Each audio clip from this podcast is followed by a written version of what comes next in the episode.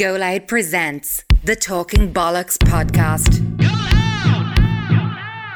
What you waiting for? Put your back in it. Just a little more. Throw your weight in it now. Tell your body you're ten. Walk it hard and long. When you finish that The hip knocker. song, go down, go down, go down.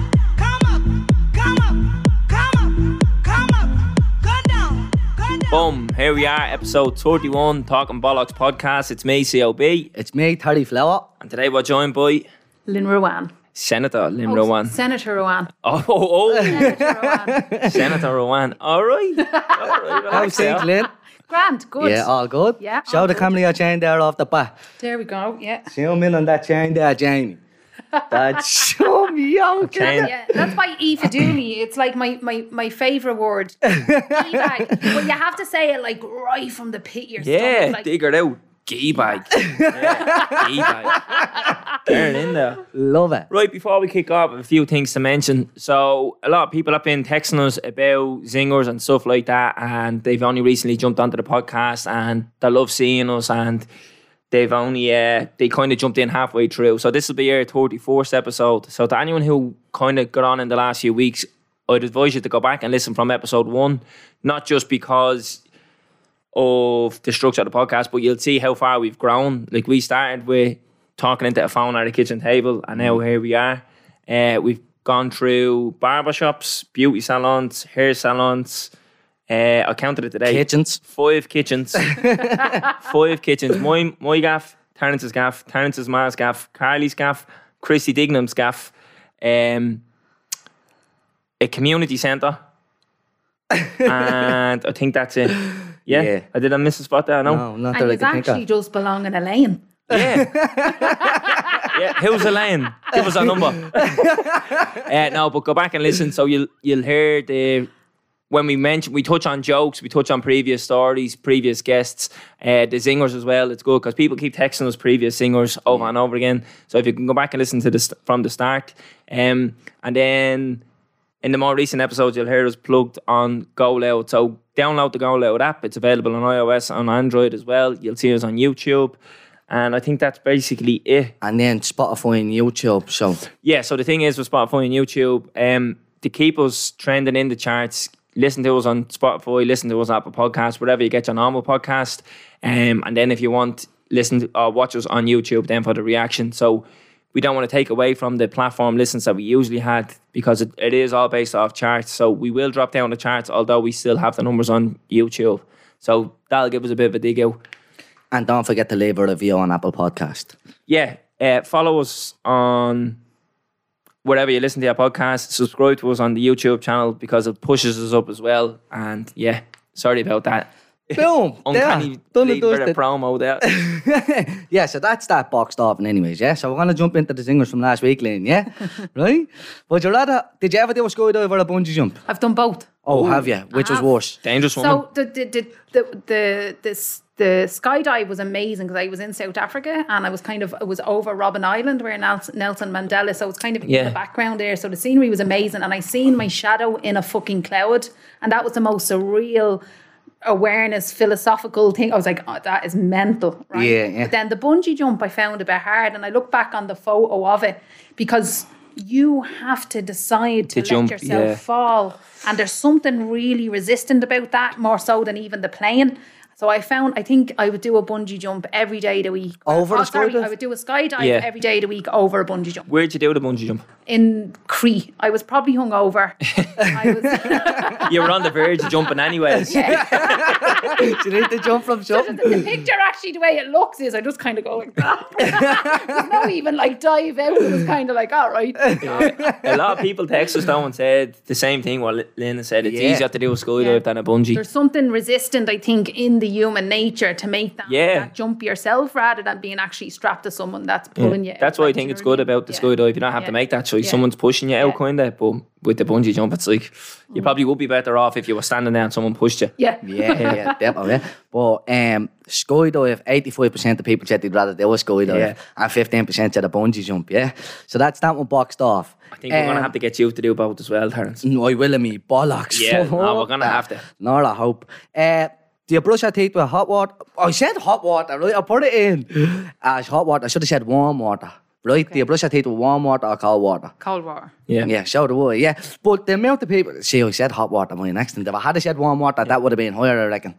Do you know what I mean? I'd class it like it's it's either cold or it's not. Like it's either Yeah. cold and then it's Yeah, warm the variations of warmth I don't think matter. Yeah, Just yeah, not yeah. cold. Like you could have a warm shower. Like warm shower is still hot to me. Yeah, yeah, yeah, It's not yeah. cold. Uh, For some reason, I always thought that warmer water wasn't as clean as the cold water. I don't know where that came from in my head. It must Yeah. be there since I was a kid. Like that hot water is not drinkable straight from the tap unless you boil it, and cold water is. I don't think any of that's true, but Yeah. that's what. Eh, in, What in you your made psyche, up, that's yeah. what you're Yeah. thinking. Yeah. Yeah. But anyways, hot water, 11%, cold water, 89%. Yeah, and a lot of the comments on that are saying name and shame and whether about with hot Oh water. God, there was murder over it, there was. But anyways, that's the things from last week boxed off. We forgot Yubi's one. Yeah, but in fairness, I don't even know what Yui's was. I don't think Yui knew what Yui's was. he says, is it a BAP or, and then he gave about four other answers. Yeah, so yeah, yeah.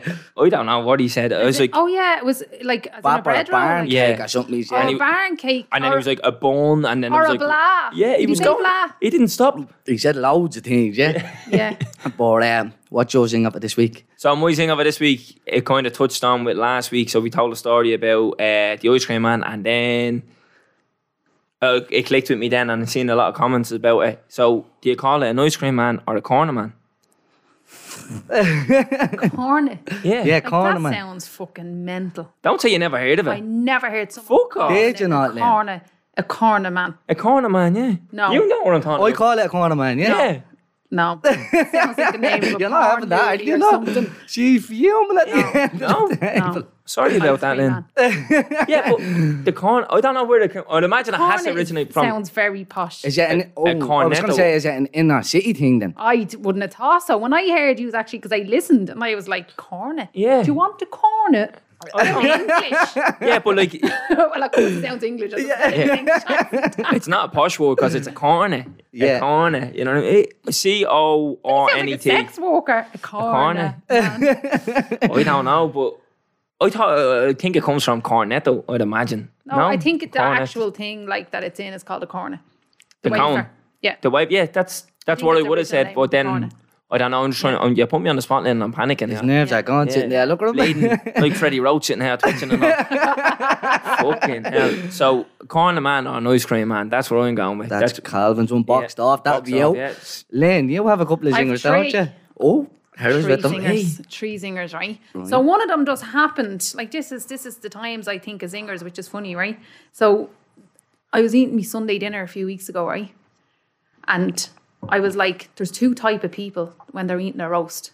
Right. Ones that eat their meat and their veg at the same time, co- like coordinate between the two. And then there's the ones that eat all their, their mash and veg and leave their meat to last. Yeah. Is that a thing? Um, It I think it thing. is, yeah. It is a thing. 'Cause I- Definitely I, a thing. I definitely do that. I Yes. eat all the veg and then the meat goes then the last. meat. Yeah, so do I, yeah. Yeah. That's what I Yeah. do. Yeah, that's what Yeah. that's a good thing. I look There's at one, right? The other two are for the women, right? Here we One go. of them is, right? When you used to go drinking in the park when you were younger, did you wear spare socks in case you needed to have a wee? Oh, right. Strategy. Or did you just have a shake? I wore spare socks.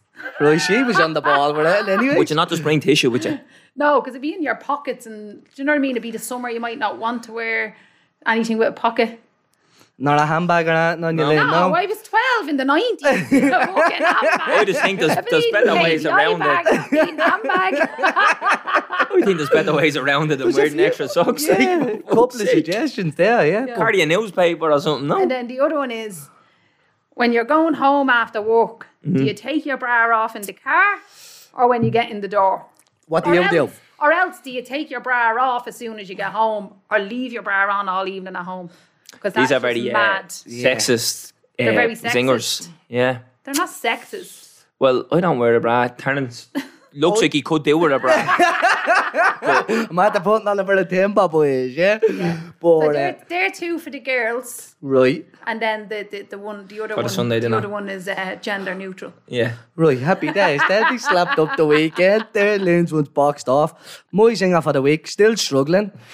Do you call it 20 euro or a score? Let's go. Yeah, a Go. score. So Terence said this to me today, and he's like, "Oh, is this like an inner city thing? And I was like, no. And he goes, it's to do with drugs, isn't it? I was like, no, like score. I thought it was like got a score bag. It's- Do you know what I mean? yeah, but that's because it's worth But it- 20 euro. yeah, the word that's- score, yeah. ori- Word is score. an Yeah. English word. It Yeah. means 20. So Yeah. Abraham Lincoln gave a famous speech Let's back just in the start day. saying garden gate and all that. Yeah. Yeah, God, Or a bottle of water. A bottle of water, Yeah. yeah. A little half Ozzy Osbourne. Yeah. But, uh, Sorry about that. So that that's from the School of Hard Knocks, from the actual School of uh, History. Abraham Lincoln gave that speech. And Lynn, I'm sure you're aware about where he says four score and seven years ago. So it means Right. 87. Four score and seven Four years score, ago. Yeah. right. So four score is 80, obviously. yeah, yeah, So yeah. it, it is a word for 20 euro in the English language. But a knowledge Yeah, dropped on us again. The Calvin fella every single I'm week. nearly sure, nearly sure it was given in a State of the Union speech address. Abraham Lincoln gave that, yeah.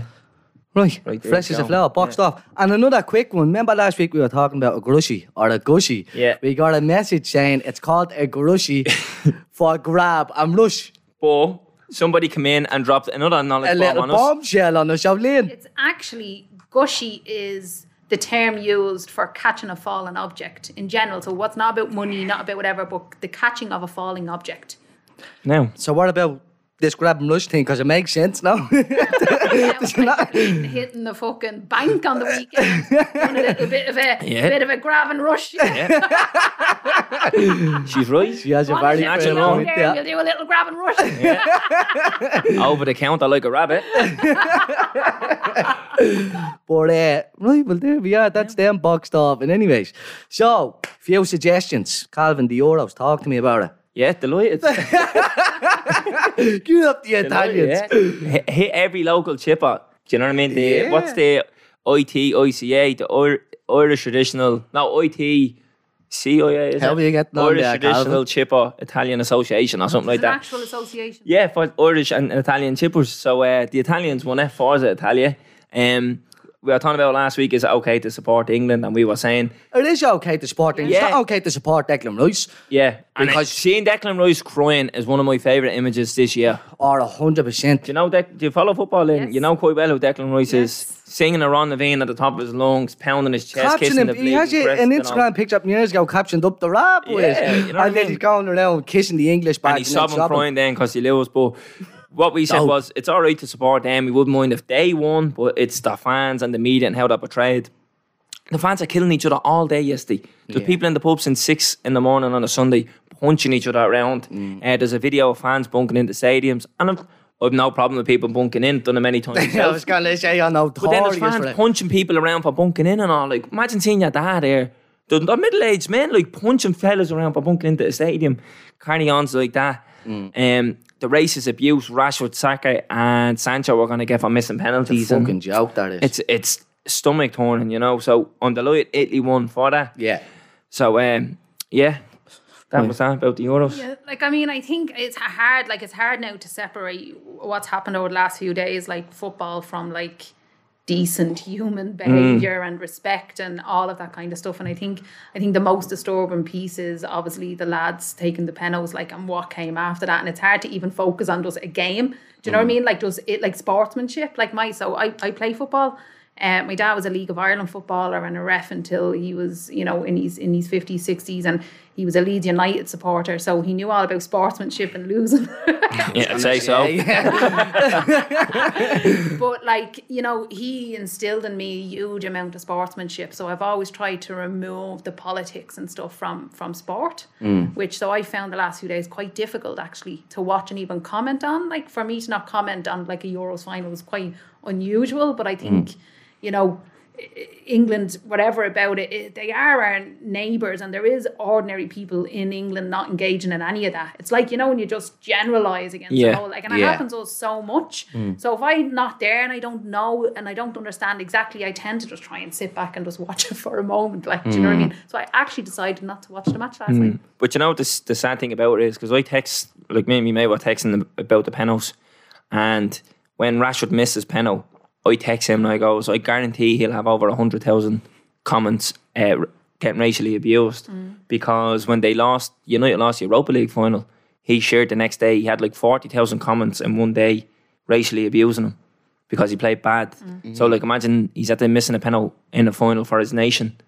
and he gets racially abused over it. So like, you know, right up until the final, it was all like we're all in this together. England, it's coming home. Well done, boys. And then he misses a penalty. Like he didn't intentionally miss the fucking penalty. Yeah, of course, you know what I mean? But it was an opportunity for racism to show. Oh, 100 Yeah, percent. definitely. So it's like that, even those people that say support their club, the moment they could hop on somebody because They dived on it. Skin, they done it. They, They jumped dived on on it, it. and they and, and it's absolutely yeah. It's it's, it's Like I've no problem. I think right now I don't know how I'm going to word this and come across correct. I think you should be allowed abuse players, as in like if you if you pay to go to a football match, you should be allowed to call Raheem Sterling a cunt. Well, there's a, yeah, well, there's a difference between holding someone accountable and abusing them. Yeah. So you hold your team accountable.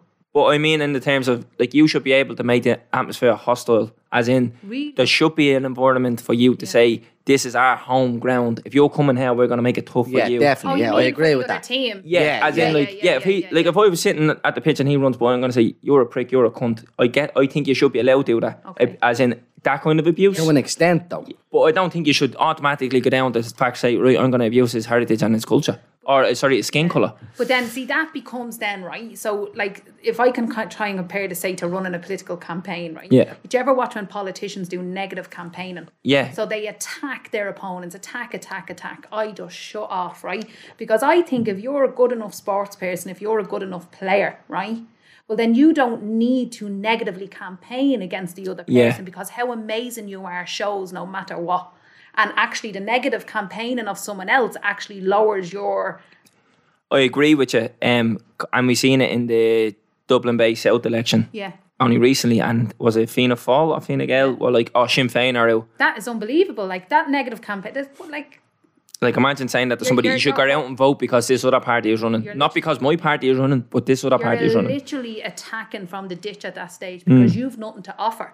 So if you have something to offer as a player, if you have something to offer as a sport, as a fighter, as a politician, you shouldn't have to negative campaign. Your positive campaigning about who you are, what you stand for, how talented you are, and what you're going to give to a game should speak for itself. Yeah. Do you know what I mean? And I agree with you there, but what I meant was like, you know, Liverpool have had a great home record for like, like five years or something Yeah. like that. And it was always like, Anfield is such a hard place to go. Yeah. And it's because of the fans. That's the reason The fans why, are yeah. on top of you and they're constantly screaming. So that's why I think you should be like, it shouldn't be a place you like uh, an away team should say, I look forward to going there. So that's why I think you should be, in them terms, you should be allowed make Yeah, it hostility, yeah. uncomfortable. Yeah. Yeah, competition. yeah, I, I- that's what I mean. Yeah. But I don't think you should Yeah. be fucking racially, Racially abusing abusing someone. shocking, yeah. And then we've touched on it before in a few episodes, but online on social media, and they're like, "Oh, we can't combat it on social media." Yes, you can. Like if you type the word COVID in on a status or a tweet or an update, it gets flagged.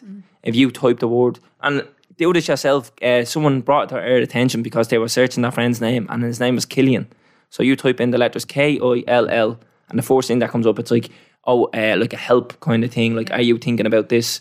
So they're able to monitor what you're saying. Yeah, there. exactly. So yeah. why can't you just say, right, we're going to flag every racial slur and have a list of racial slurs, and then obviously as that goes on, and someone be like, oh look, at you can't say this word, but this one got through. All right, we'll update the list. We'll add that to the list. Mm. That's now on a, a block list of words. Mm. There you go. Now it's not going to stop someone being a racist, but it'll stop it being broadcasted online. Mm. Definitely, so, yeah. I like I don't know. Maybe this is my hot take, a conspiracy theorist. I genuinely think these platforms want that because it brings attention to someone's Well, page. It does. Like, I mean, like nothing survives without attention, good, hmm. bad publicity. Yeah. Like, and you only have to look at how the Sun in, in the UK, you know, rile up even the fans Yeah. of Yeah. themselves, or you know, in Ireland, even you know, when even crime writers rile up scenarios that don't exist and do exist, and adding on, like so, like papers and media platforms do benefit from that. Like, Yeah, you know like they're mean? capable of stopping it. Benefit from that, Yeah. until it's in their favor. Yeah. Do you know what I mean? So it's like obviously,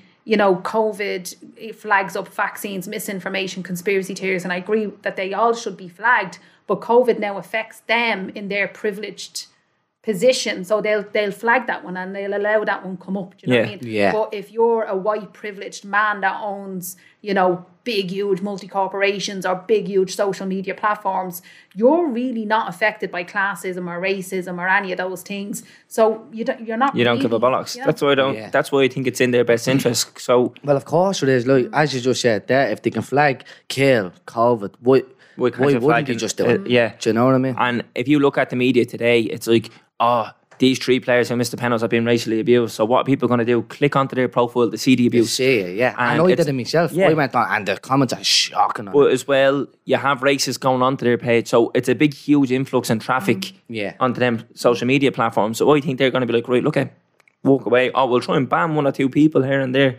right? But you're not stopping them people creating a new account tomorrow.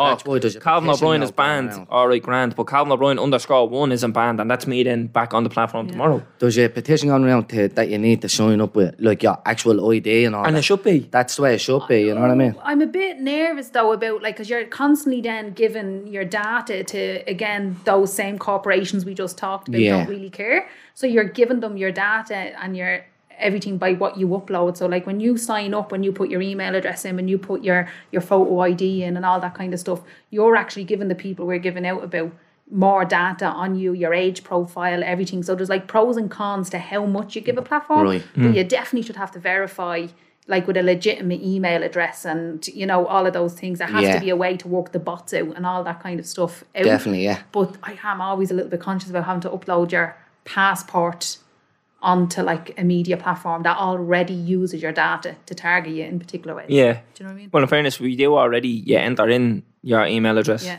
and you enter in your date of birth, so they kind of know that much Already already. Yeah, but you can just make up a little stupid email address. Yeah, no, and I like- mean, Yeah. what Lynn is talking about is they're going to use your data to push ads towards you and profile you. They're already but they're already doing it yeah. anyway, so why not yeah. at least hold someone accountable? Yeah. Like if you sign up for a betting service or uh, like a any other service, you have to verify with like if you sign up for a GoFundMe, you have to verify Yeah. with like legit ID. So why not do that and we stamp down and we have a new age of social media going forward? Yeah.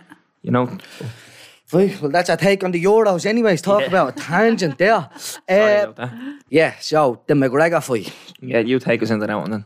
My heart's broke. Mm-hmm. Don't know what else to say. I'm absolutely gutted over it. But we had a good night, didn't we? We had a good night now. It's always a good night watching the fights with the boys. Think, Yeah, yeah, we had a good night out watching it and stuff like that, but my heart is broke. Yeah. Do you think McGregor is finished? it, it's hard to see where he goes from here. Um, I think it- but in the build up it was things were getting nasty, and I know I've seen a lot of things on Twitter as well. People like England lost, McGregor lost. It's a good weekend. I think you should always be cheering for an Irish athlete, no matter what you think of them. I think you always should see Irish people doing well. Um, the manner in which he lost as well was nasty, but I think how they handled it, like he should never been interviewed. And I, know Shouldn't it? Yeah, 100%. a lot of people are saying what he said was out of line, but that's only because that fella is in distress. He has a bro- his leg is in half and he's lying there, and Joe Rogan snuggles up beside him. Uh, Even the man on which he's interviewed, he snuggles up beside him and puts a mic in his face. You could have easily like stood beside him and get him like handed the mic to him. Or even doing it in general, look, He, should, he shouldn't you- have been interviewed. Full Yeah. stop. And the fella who's at the well is the cause of him breaking his leg is saying stuff to him as he's walking out. He can't go up after him, so obviously he's going to say something to try and agitate and provoke him and come back. So he says some horrible stuff about his wife. So I'm not justifying what he said, but like that's why he said But he it. can't say that if you don't sit down and put a mic up to his face while he has a so he shouldn't have been interviewed. So hopefully going forward, they'll just they'll just say anytime there's a doctor stoppage, we're not going to interview that person. Yeah. Um, ha- he got in hot water over it a couple of years ago when Daniel Cormier got knocked out by Jon Jones. Yeah. He comes back around, gains consciousness, puts a mic in his face, and he's blubbering and he's crying, and it's a horrible interview to watch. And Joe Rogan comes out and he's like, oh, "I'm very sorry for doing that. I won't do it again." So the fella lying there, his leg snapped in half, and you have a mic in his face. Yeah. Horrible. Did you watch the fight, Lynn? I didn't. I'm more of a boxing fan. I don't. Yeah. Um, I I would I would have watched um a few years back, but I don't I don't really watch MMA anymore. Not because I don't support it. I actually think it's an amazing sport and lots of our communities like you know. And a couple of my friends run MMA gyms and stuff. But um, I didn't watch the fight. I think I watched one clip that I did enjoy from Dustin Poirier um the next day online where and this is this was me taken from it again and being maybe I'm going soft in me old age like because I was the first one into a scrap at everything right but he said something like um Dustin Poirier said something like um I don't I don't wish anybody dead I just want to see that man Yeah. go home safe to his kids Yeah. and I just thought I didn't know the context I didn't see all the bits he Yeah. was talking about Yeah. but I just thought that's quite a powerful statement because it's saying we can fight we can trash talk, we can do this, but ultimately on a human level, I just want to see you go home safe. And I just kind of that's all I took from Yeah. the fight. No, I was like, oh. the- oh. yeah, in the build-up he's, to he's like referencing Tim McGregor saying, I'm going in there with murder shots. He's going out in a stretcher. But I think he took that too literal as well. Like, Yeah. I- he's like, you don't joke around about murder, son. But I'm like, does he really mean that he's trying to murder you? Like, he's not And going in there he with a did fucking say- gun. He did say in the interviews, uh, they were like, "What do you think of this fight?" And he's like, "Oh, I, I just see a, a corpse in front of me." He said, Yeah. about Poirier. He's like, "I see a corpse." But I don't think he meant to show literal blood. Yeah. Yeah. it, it was just the whole thing. I remember. Again, for me, it goes back to what, how do we want to do sports and how do we want to be perceived? You're good at your sport, you're talented at your sport. Like, I mean, obviously there is trash talking and things, but then there probably should be a standard and a level where you go, but you don't go over that because Yeah. then you begin to lose Well, respect or whatever. you usually know? at the end of every fight, no matter what they say in the build up, they shake hands and they embrace each other. Yeah. Yeah, I think yeah. it's just the manner in which that fight ended Yeah. because he snapped his leg and Poirier celebrated. Poirier was delighted. Usually, I've seen so many leg breaks and yeah. uh, You stoppages. go over and check on, they check how yeah they, they, usually are humble about and they check if they're all right. Like his leg was in half and he was celebrating and cheering. That's why McGregor was giving the loads to him. He's giving Yeah. the loads back. So just the whole thing was just nasty. But it's it's like again, it's it's taking as well people's lives in sports and making them like like a celebrity as if Yeah. it's not real people involved. Yeah, yeah. So people yeah. sit back and they watch this as if like there's not It's a spectacle, people like yeah. it. Yeah, like it's a spectacle. you know? Yeah. Well, that's the McGregor bit done. Um, couple of suggestions for this week. Actually, real quick as well. Uh, one I haven't got a right here, but someone was saying about uh, us talking over each other a lot, and like this is like that's gonna happen in an unscripted conversation. Do you know what I mean? Like I think. Give us a bit, cut us a bit of slack, like you know what I mean. People, because it was twice, twice or three times that saying, "Oh, you're talking over each other a bit much." Like it's an unscripted conversation; it's bound to happen. Anyways, moving on from that. Um, how do you deal with any hate on the podcast? That was one. Yeah. Um. Don't really get any to me. Well, like it's not Like that's that's not hate when someone says that. Yeah, um, I know there was a comment made um, that was brought to our attention where someone said, uh, oh, I've never listened to that podcast. Uh, I'm sure it's all the same as every other podcast. And we were like, all right, that's a bit narrow minded thing to say. Yeah, yeah, Um, And someone retweeted it and said, I'm jealous of this person because they've 30 episodes of Talking Bollocks to catch up on. And I thought like that was a huge compliment for yeah. us. Yeah, definitely. Yeah. Um, hey, we've had some comments. Um, we've engaged with a couple of people as well, and I think when we've engaged with people, they've saw, oh, geez, that's not just two youngblets who are literally talking bollocks. These are two fellas who kind of have a bit about them. They know what they're doing. Um, criticism, you have to take her in because what we've said from the start, if you're willing to take compliments in, you have to take criticism in. You can't just have people saying, you are great, you are this, that, and the other, and highlight that. You have to bring attention to the fact that people are saying, well, you need to do this better, or you could have done that better. Yeah, it's gonna Um, come with it, isn't it? Yeah, I think you should take criticism on board. You yeah, know, like there's healthy criticism, like, Yeah. you know, but I think I, I think you have stepped into a space right where everybody has wants to comment on something, right? Yeah. And when you have an accent like ours or you dress like us, sometimes we're easy targets. And I think maybe you haven't even hit those people yet. I think you have been lucky enough to actually be surrounded by people that support you. Hmm. Like I get handwritten letters from people. Like I get like I've been called dragged up little slow where we're up here. Like I mean I get lashed over, right? And I also get a huge amount of love and support. So Yeah. I've had to learn to navigate that because some of it really hurt because I'd be talking about like me kids or Yeah. my parents who were amazing. Shocking. Do you know what I mean? And it's just you have to try and find a way to navigate through that shit because it can get you really, really down. Because sometimes, and I think what yous have done well is shown a vulnerability, right? And the and vulnerability is powerful, but some people like to take that vulnerability then and use it as a and As a throw the weapon. insult at Yeah, you. yeah. Yeah. And they actually know they're hitting that little scar and it actually hurts and they do that purposely. And at, like, so I have filters on every. I don't read comments in newspapers. Like, I write articles all the time. I'm written about all the time. I don't read a single comment under journal articles or Irish Times articles or anything like that anymore. My Twitter is filtered, so only particular words come up. So, Yeah. like slurs, anything doesn't come up in my feed. Yeah. I've had to literally like and that doesn't mean I'm not aware when people like so people will give me healthy criticism like I didn't really appreciate how you handled da da da da da I felt and that's that's different Yeah. that's having a discussion with someone that actually just wants to engage with you or had a different thought Definitely, felt, yeah. you know what I mean and that's completely different but see all the insults that will come at you like just absolutely learn how to ignore that completely Yeah, because it's going to come. Because like last week or so, um, remember this Tattle Tattle Life thing? Yeah. This website. There's a Have you website. Have you ever heard of it? I that thought like it's oh, I guess shivers talking about Lynn because it's I can't believe it exists. it's anonymous accounts that go on, go they go on to it, and they just roast people like. It's a message board kind of thing, Right. but deliberately set up just to talk bad about people. Yeah, yeah, yeah. And Like lads, that's on their own. Like that. Like you'd want to be feeling sorry for that. yeah, it's See everyone on that, they need to be addressed and like took into a room and assessed and Yeah. be like, Are you okay? Yeah. Because Yeah. I, I am concerned. No, like Yeah, that's not you're even right. a No, joke. really? No, you're eh, like if you have the it's time of day. true. I'm Yeah. worried. Like, Like that's absolute madness. But last week, uh, someone said to me, type your name in and see if there's anything there.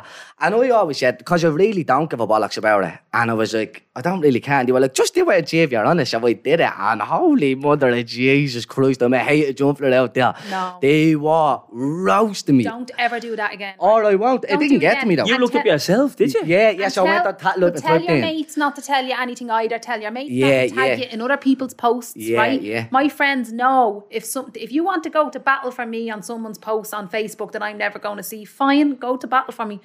Don't be fucking tagging me to have Yeah. to read it. Yeah. Just don't. I don't Yeah, want to yeah. know. Well, that's what happened on Twitter a couple of weeks ago. Remember, some fella called you uh, a cokehead. Cokehead, yeah, that was I, over. I the- wasn't having any of it. I was like, what the fuck? That was over the fucking uh, the new fucking law that came in with the guard about the guard being able phone to where it go worked. check Yeah. your phone, and I wasn't having it. Mate. He was like, of course you'll be worried you're the next cokehead. I was like, no, he didn't call you a an ex cokehead. He goes, "You, I- you are a cokehead." Yeah, it was something like And that. And I yeah. seen it, and I was like, "Hold on for a minute." And I, I went to town on your man, and your man like literally he backed himself into a corner, and he knew he, he killed his own argument. I was just like, "What are you doing? What are we talking about here?" Yeah, you know. yeah, so yeah.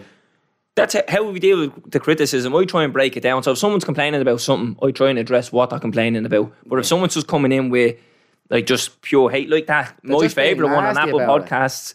Podcasts. Remember your man who what did he call us? Two uh, uneducated Uneducated. delinquents or something. Just keep writing back, your ma. Yeah, but some fella called us uh, two uneducated delinquents with something something. But like the fact they called us uneducated, Two and- fell melted. yeah, two fell melted uneducated delinquents, right? Yeah. Yeah. And when he said uneducated, and the title of his uh, review was "Worst Than Bollocks," so we spelled it shouldn't be worst; it should be worse than bollocks. So I was like, we're uneducated, but we're able to highlight Should've your mistake. It's actually Worcester. Yeah, yeah. but like, there's nothing you can do there. Like, that's just somebody right who just straight up doesn't like us. Right, Yeah. we'll leave that one. But if someone says like, like what Tarnan said, oh, you keep interrupting each other. Like, we're addressing that. That's constructive criticism. Yeah, we're That's addressing all that. right, you know we can I mean? try and fix that, but.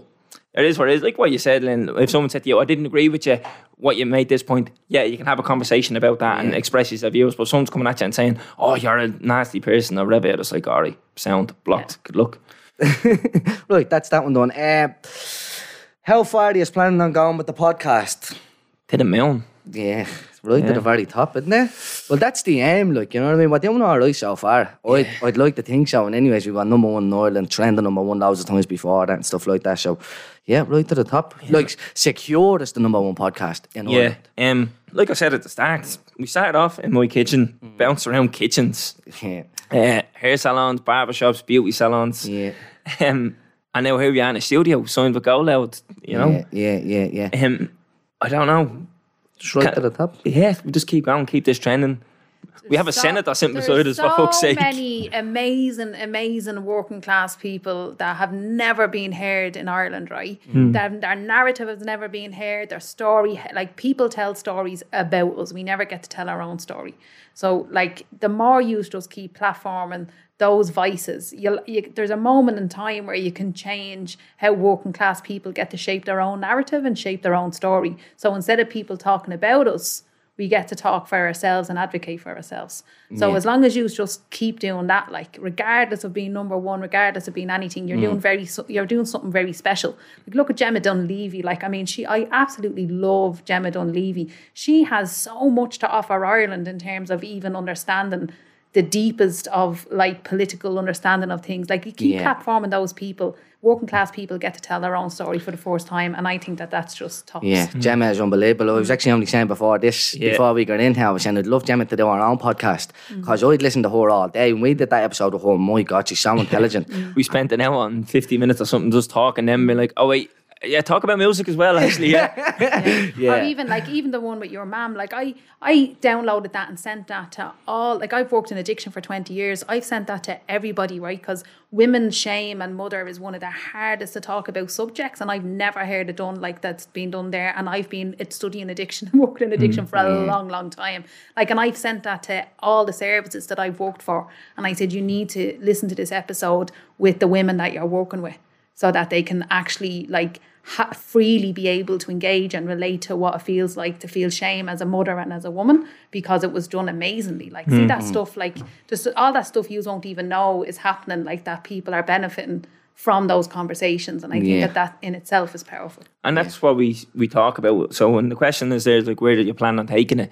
Like, there's nobody out there who's doing things like this. Like, we're openly talking honestly and that's something I always say about podcasts. You have to be honest with a podcast. If you want to sugarcoat it, eh, you should have a show on some other media platform. This is not a show. But this I, is I was only saying as well before this, I credit all that to Calvin because I never did that. No, well- never in my life would I have spoke openly like that, and I never did before. And then this cunt played in my ear. No, just just do it. Just do it. What's the worst that can happen? You're putting it out there. You'll help someone. And then we did it from episode two. Uh, and yeah. I was like, oh, Calvin, I don't really want that out there. And then now we just start opening up like that's all Calvin because I never did that with a podcast. But the thing about what happened with his ma, so he obviously he's opened up about his past and his vulnerabilities and his, his struggles with addiction and stuff like that. There's no other podcast out there that's doing stuff like that. And then who's going to bring in someone like that mother who was suffering from their own side and discuss that? And I I said it from the start. Well, not from sorry, not from start. From that episode, that was my favorite episode because. I'm mm. honoured just to be there and look at that happening and how, how it unfolded. I was like, this is unbelievable. And I do say it to Terence, not in a bad way, but it would have been better if he wasn't in the room. 100%. Because I agree with him as well. Like, if it was my man sitting there, I wouldn't want to be there. And I wouldn't want my man to be there like that. And the fact that he was able to sit there and look at it, and you could see it in his face as well, his facial expressions, like, he was just flabbergasted with it. He's like, "Oh my god, like what? Yeah. Like this is my man talking," and you could see.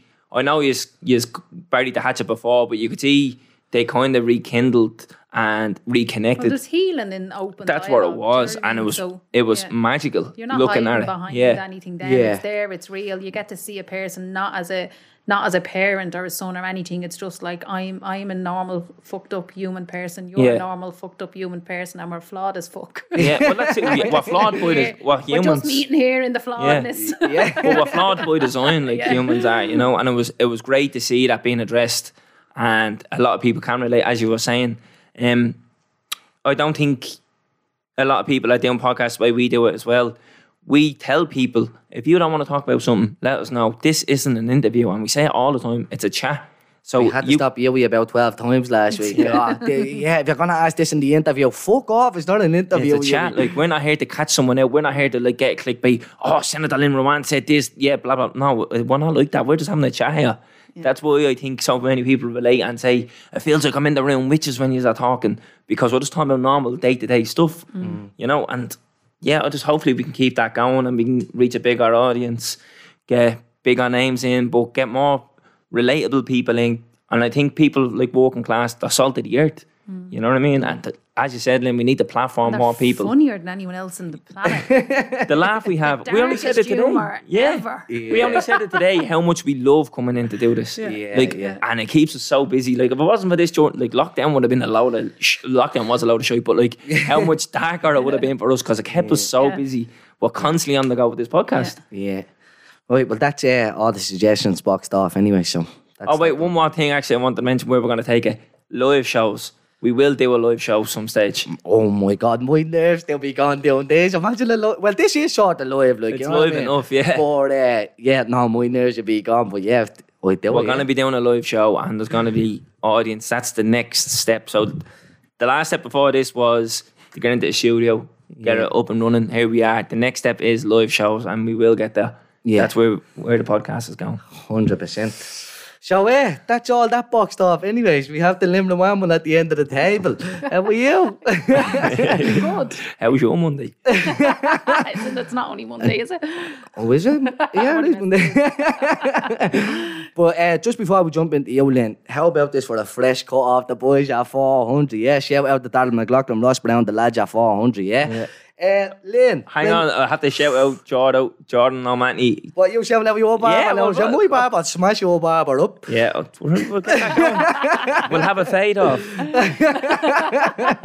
But um, yeah, Lynn, bring us right back to the start. Jesus. Um, Right to the start. Right to Yeah, the you start. may as well go on then. What's your name? Where are you from? So my name is Lynn Ruane. I'm from Tallaght, but well, we we my my mum is from um, Finglas. So her family grew up in Finglas West Encasement, which would be the Lossies there, and then we we kind of lived in Ballymun originally, but I wouldn't have much memory of Sorry to hear. flats. And then and then out to Tallaght. Are you more sorry for Ballymun or more sorry for Tallaght? Oh, I I don't know. It's a bit That's a touch and go one. with That's a that. close one. The about Oh, is that a zinger?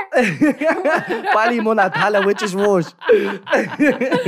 But um, so I'm living in Tallaght. Then I'm 36, so we've been in Tallaght like It's only nipper. four years. Only a I, well, pup. I am. I've achieved, I've I've lived about 19 lives. Like I should have really retired about six years ago. Yeah. But um, so yeah, like I mean, growing up was was good. You're kind of locked in your own little cul-de-sac, so you don't really know that there's anything else existing outside of that. There's a good singer. Is Corley it a sack. Corley sack? Yeah, I was gonna say it. I didn't want to say it because it would sound like a super cunt. What, what, what? What Is is it a? Corley sack or a Yeah, cul-de-sac? I, I call it a Corley sack. What's yeah. a cul-de-sac? Corley- A cul-de-sac. Fuck off. Don't you don't call it a cul-de-sac. It's a cul-de-sac. Fuck off, Terence. You definitely call it a cul-de-sac. What? I never heard a cul-de-sac in my I used to always call it a cul-de-sac. And I used to think, do you know what I used to think was called a cul-de-sac? Because it goes goes around. around, I swear to God. It's a cul-de-sac. It curves around and comes back. I never ever heard of it. That's a pretty And then it's only when I seen it spelled out. This whole thing, I'll try and I'll try and tell my story without any more of that. Yeah, I, I don't even have seen it spelled out. It's cul-de-sac. Yeah, Yeah. I used to That think has to be French or something, is it? I don't know. Tell us the origin of that one then. I know. Co- Well, I can tell you the origin of Corley sack. Yeah, well, but it yeah, was no, too we'll leave it dirty for the. Fucking hell, we're going to put an 18's warning on this one. but uh, so yeah, so like growing up was was grand. I lived with my mum and dad. My dad was originally from Oliver Bond, and then um, then Ballyfermot. So we'd quite just a working class life, working class family. Mum and dad worked really hard since they were kids, left school when they were quite young. So there was just me and my brother. Uh, like I said, my dad was a sportsman, so sport was quite. We were quite involved with sports growing up, and then my brother was quite a good kid and really focused on playing for Liverpool, and had he had a bit of an obsession with Dublin bus as well. So my mum had to bring him out on Dublin bus every day for about twelve years. but um, beyond that, then everything was normal. Um, I was probably a, a little bit different in the family always growing up. Well, I felt I was. I had like Are a- you older or the younger? youngest. Yeah. So I had to. T- I think I had a bit of a persecution thing, you know. So it was like they like their brother better. Like I always paid attention to everything. I was always very um, curious and philosophically minded, and always asking lots of questions and wanting to join lots of things, but never staying with them. And my mind would be. I think like I got thrown out of play school for like attacking a boy that wouldn't give me a shot at tractor, and you know, so like really academic, so really intelligent, but just couldn't respond to structure or couldn't respond to being told what to do or where to go or, yeah. or authority Sounds like someone I know. in any shape or form. I can like. Unless I really liked you, like I had some teachers that really knew how to work with me Mm. and they didn't impose themselves on me. Do you know what I mean? And I yeah. could respond to that. Um, so school was kind of was grand. Like I was always cheeky and I was always the kind of messer, but still really smart. And my mom taught me how to read by the time I was two. Like she just read so much and she made sure that I I, I had a really good understanding, I suppose, of books and being able to read books and not being afraid of books, not being afraid of words. And I always look back now and now kind of really see know how much that stood to me because I'm not a, you know what I mean? Because sometimes I think if we don't understand the written word, we go, oh, I can't read that, that's too Yeah. big or that's too anything. But because of how much she had me read, even if I didn't understand it, I would keep going at it and get a dictionary and all that kind of Yeah. stuff. So she really instilled that in me quite young. But um, I was still a little bit kind of boisterous, um, very much a tomboy. Um, played soccer, played for Lourdes Celtic for years, and I loved it. Loved playing ball. Any use? I was, I was, I was. all Where'd you right. play I up front? Never, I was never. No, no, I was a defender. Centre half? Um, She loves yeah. smashing people. Smashing So- people up. But I was never um I was never the best or you know, I was average and good and played played ball and and, and um I start I went back to football there about two months ago and then strained my calf. My kids were like, Did you go for your first time to join a team and you strained your calf in the warm up? Like, I'm scarlet for you. Yeah. I'm scarlet for you. And I'm like, yeah, all right, drop it. But anyway, I've gone back to Yeah, play get into football bed. Again. But I do run the Oireachtas football team as well. Like, so I organise Your Oireachtas has a football team. Yeah. No, they don't. Fuck We'll off. organise a game Fuck off. in Sherifer. No way. God, we've played in the prisons, we've played out in the Shamrock Rover Stadium with some of the lads in recovery, and we've played in youth, and we've played against the off the ball lads. The Oireachtas has a football team. Yeah, we just it's ad hoc, like we just pull it together, like and yeah. Yeah, like I've had ministers out on the pitch in Tallaght. That's I've right, had, correct. I am I've had. Shane Oh Ross in a pink. Well, Shane Ross was the minister of sport. I had him in a pink Shamrock Rovers jersey running around Tallaght after ball. Like, yeah, good crack. Oireachtas FC. Yeah, yeah. Their own chance and all. a Oireachtas FC. Um, so yeah, so very heavily involved in sports. So you can see, like, I had all the, I always say, I had all the right ingredients just to do grand, Yeah. but still didn't really conform much in a sense. So um, by the age of twelve, like I would have started mitching from school a little bit, and I was smoking, She says Mitchin. smoking or on the hop, mitching or No, on the it's hop. No, it's Mitchell, Mitchell, it's it's Mitchell. You're on the ball there. Um, but I would say on the hop as well. That's true. no, so actually, it depends if you're talking about if you're offering someone the action of doing it. So, are you going on the hop? Is a question targeted, or I went on the mitch? Do you know? So one is possession. I went on the mitch, and one is are you going to do something? The verb is mitching. Is that what it? Yeah, that what you're saying? I don't know because I wouldn't be able to even tell you what's a verb. Or, Ver- A verb is an action.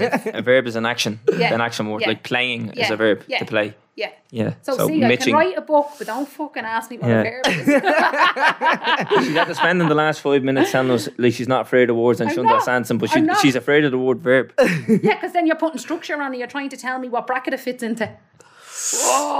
She's dropping knowledge on the boys here. I'm baffled. Oh, yeah. What's going on? But uh, so then, like, yeah, so I had that kind of normal childhood, safe home, very safe home.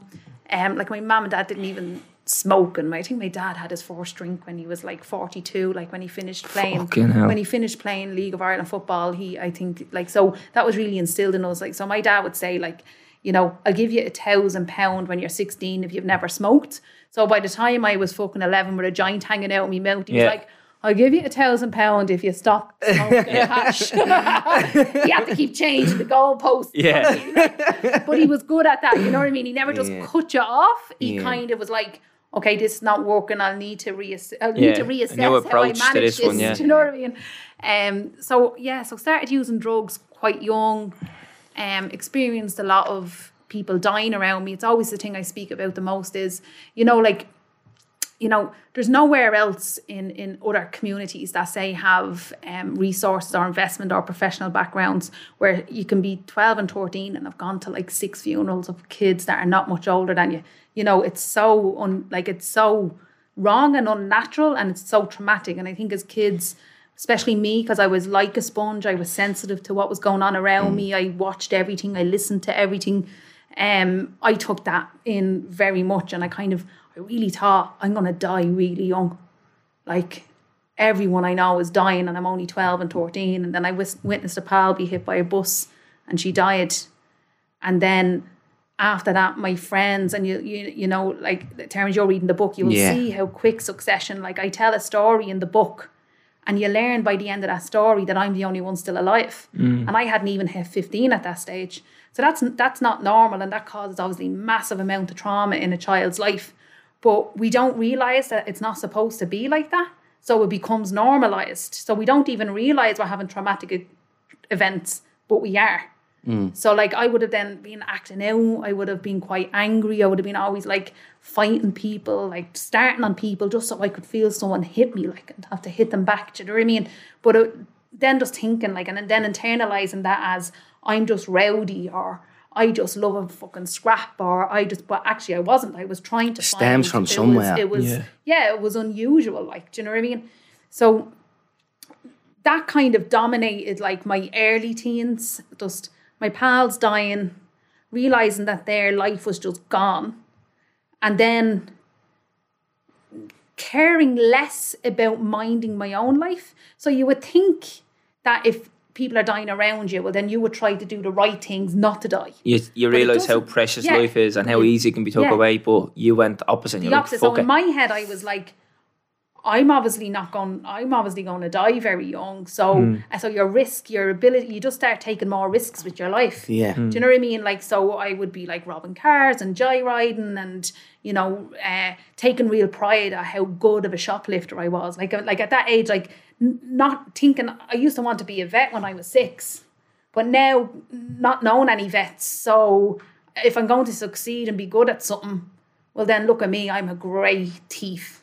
Do you know what I mean? And setting my standard and value of myself on that thing because I didn't know how to be anything else because I didn't know anyone that was the professions that I thought I wanted to be when I was younger. And the professions that I did know, there were usually people that provided your service. So it was your your doctor, but you, there was never a doctor that spoke like you or dressed like you, or there was never a teacher with your accent, or you know. So you, you marked all them things. I marked all them things off very early in my As head like unachievable. unachievable. Yeah. Yeah, it didn't make sense. That's not me. I don't recognize myself in any of these people. Yeah. And you like so that stuff is happening. Now, obviously I'm able to go back as an adult and place that narrative on that and look at that. Do you know what I mean? Like at that stage, I don't know how much I was like acknowledging that they were the decisions like, that I yeah. was making. Do you know what I mean? But I was just I went from feeling really happy with my friends, being out of my head on E or something, feeling like that's just such an amazing connection. We're in this together. Nobody else in the world understands that we've just buried three friends in the last two years, but I know and you know and you know. So we're just going to stay huddled in this derelict house and take E all night because we're the only ones that understand this. So you don't think your parents will ever understand, your teachers can't understand because they're not experiencing that trauma that you are at that level. So drug use for me also became about that connection and being with people that were experiencing the same stuff as I was. And do you think that you use that like to wash out the survivor's guilt kind of thing? Yeah, well, I think survivor's guilt for me kicked in much later on. I probably didn't feel like, you know, sometimes I've had to battle with survivor's guilt for a long time. I do feel a collective solidarity constantly with my community, and um, I do feel. I do feel like sometimes I'm I, I- I don't understand how I'm I'm I'm not I don't sometimes I don't still get it like I'm like why am I not dead? do you know what I mean? What the fuck happened? But I suppose a part of that story was I I got pregnant when I was 15 um, on Jordan, who is 21 next month. And, you know, at that age, I wasn't bothered about being pregnant. I just was like, great. You know what I mean? Like, and now looking back, I look at my daughters when they hit that age and think, Jesus Fucking Christ. hell, yeah. how young it really is. Yeah, how much of a baby I actually was, Yeah. but I was broken. Do you know what I mean? I was just a broken teenager. What And- age, sorry Lynn for cutting across there, Yeah. what age were you talking about starting doing drugs at there? I'd say 11, I'm just smoking hash. smoking hash and drinking. So you really felt like a grown If you started at 11 doing these type of things, you obviously really felt quick. like a, like you were an adult at I f- 15. yeah, yeah. You know? And what Yeah. did that progress like really quick? So What do you mean? right through, like everything then from like it would switch. So like speed was really big then. Do you know what I mean? In the nineties, like you would, you know, you'd go to fucking Creamfields, you know, um, which like before Oxegen and all existed with big bags of speed. Like we were only kids drinking in pubs at 13, 14 and them not realizing even how young you are, you know. So drinking, smoking, taking E, um, then it would have been coke nearer when I got to 14, 15. Because when you're getting a little bit older, it's only when you're, it was- at that stage, it was only when you were hang, uh, at that cusp of an age where you could hang around with the 18, 19, 20 year olds and Mm. they would have coke. Do you know what I mean? But when you were 12, you weren't really around the older lads. So it was more the cheaper drugs at that stage that you could kind of get your hands on. And then I start, if met, like I would take anything you handed to me, absolutely anything. Sometimes I just wanted to be um, asleep. Sometimes I just wanted to be not. I, I never wanted to die, but sometimes I just wanted to be temporarily removed from the feeling that I was feeling. So numb. Just yeah, you know, like sometimes I would take. I remember taking some. Uh, God, it was probably like a morphine tablet or a, it was something anyway that just knocked me out. Like I just woke fo- up four hours later on the field in Cushlawn. Like, do you know what I mean? And just went, and it was like it was nothing. Do you know what I mean? And it's like when I look back now, I'm like, fucking hell, I was really, really trying to escape some. Now, some drug use was fun. Some drug use was trying to just To get away. neutralize Yeah. something inside of myself. And then when I got pregnant, I stopped smoking, uh, stopped smoking hash, which was the kind of thing that I would do from the second I woke up till the second I went to sleep. Just stop smoking hash, stop doing drugs, stop drinking. And I kind of, I think, like not all my friends managed to do that when they got pregnant because, so I think maybe there was something that happened when I got pregnant that it was just on the cusp of me completely losing myself to addiction and not. Do you know what I mean? I mm. think another year I probably would have been strung out on heroin. Mm. Do you know what I mean? But there was some, something about that moment that something clicked into me. And I always remember my mom when I was younger talking about, like, you know, not drinking when you were pregnant and all these different things. And I think I just must have tried to mirror that and I just stopped doing everything. So it's like a crossroads kind of Yeah, something. completely. Yeah, it diverted you there, and But no, it wasn't easy. yeah, Do you know what I mean? And but then in that moment, I had something to look after, and I think that gave me life a little bit like purpose. purpose. Yeah, yeah. Know what I that's mean? we've heard this before. It's a very common thing. Yeah. People who are abusing themselves or in self-destruct mode, but the second they find out they're pregnant, Yeah. it's it's not about them anymore, and it shows who you are as a person. Because a lot of people would look at addiction as, oh, you're sel- you're selfish. You're not looking at what you're doing to the people around you. You don't care about anybody, Mm. but what more purpose can you give than giving somebody a life to look after, Mm. and especially when that life depends on that person. So it's it's one thing having a child and be like, I have to look after that, but it's what you do with yourself is actually going to depend on this child that's grown inside you. So it shows who you are and how actually caring you are as a person. You're not selfish. Mm. Quite the opposite, actually, that you are going on this road of self destruct and it's only going to end one way. But the second you find out, oh, well, there's a person grown inside you, you just click and that's mm. it then. Mm. Yeah, like I think, I mean, I think there's probably a few different factors that go into it. Like I think, but I think f- for me, then it's like, so I would have thought that it was a positive thing. Of course, it was a positive thing. I wasn't doing drugs, when I was pregnant. but like, um, I also don't have any sort of judgments of people that struggle in that are in really much more chaotic depths of addiction than I was at that stage. That's why I said I think I was just at the cusp of like I think if I had have been started smoking heroin, I don't think that that would have been as easy to do. Do you know what I mean? As so it was Definitely, yeah. it kind of saved you in a way, totally becoming a mi- pregnant. A, million percent. Yeah. And that's hard to say because you definitely don't want to be promoting teenage pregnancy yeah. to be because No, everyone's yeah. life is different Yeah. and everyone responds differently to a situation. And I just responded well in that moment to it. But what I thought was a positive in the fact that she gave me purpose. So this allows me to do something different with my life. Um, what I learned really then through those years after was actually that's an awful lot for a child to carry. Mm. Do you know what I mean? So she had to carry that. I'm the reason my mom's alive. You know what I mean? Or Yeah. I'm the reason my dad will be okay. And then she internalizes then them moments when we're not. Because if I kept framing to her for years like that she saved me. And she was like, Yeah, I know. So she took on How so did you do much. that? Because what like did- like do you actually say this to your yeah, or, like when she's young? I would have said it when she was young, like you know, or like you know, be like that she. You know, I was only a kid, like so. I saying like she would have just seen or heard conversations, or I Hmm. would have put. So she, she would have been responsible for my, my living, and that's no place for a child also to be Hmm. in because then when I got it wrong or when I fucked up or I was still a trauma traumatized teenager, so I would still had anger rages, I was still screaming, I was still fucking, you know what I mean? I was still. It was all still in me. It didn't just disappear yeah, you still had this. it was all Emotional all the baggage there, was yeah. still there, and and and and uh, and so she ha- she absor- she would have absorbed so much of that. Do you know what I mean? And so even though I was battling to survive, I was still leaving collateral damage in that battle. Do you know what I mean? Yeah. So even though I went back to education after I got pregnant, I still was traumatized. Like I'm I'm at 36, I can still get triggered in the trauma that I feel. Do you know what I mean? So something could happen that triggers off every single little like so one thing could happen that seems small. But it's and I always explain it like, you know, like say inside yourself if there was like a frog and it was on a lily pad, right? And the rest of the different traumatic experiences that happen to you in your life are other lily pads and they're all around your body. And one thing happens in your day that reminds you of an old trauma or it triggers that and it just hits that lily pad. And then that frog jumps off all of a sudden and it just jumps on all those other trauma points real quickly. And all of a sudden, what seemed like a tiny little scenario in your day, you've gone into a fucking rage. But you're too young to realize that you're having a trauma response Yeah. to something. So I it took me years to try and unravel all of that through therapy. Like so I went to counselling, I engaged in education. I started working in addiction by the time I was 17. I went and studied addiction in IT Tallaght on a Wednesday evening and I start I got employed really quick because the, the local drugs project realised I was very young and still quite volatile and they used that to their benefit, which was amazing. Because Yeah. I mean they seen me as a way in to the young fellas that were just a few years below me Yeah. who were already strung out on heroin. So I started developing programs for them.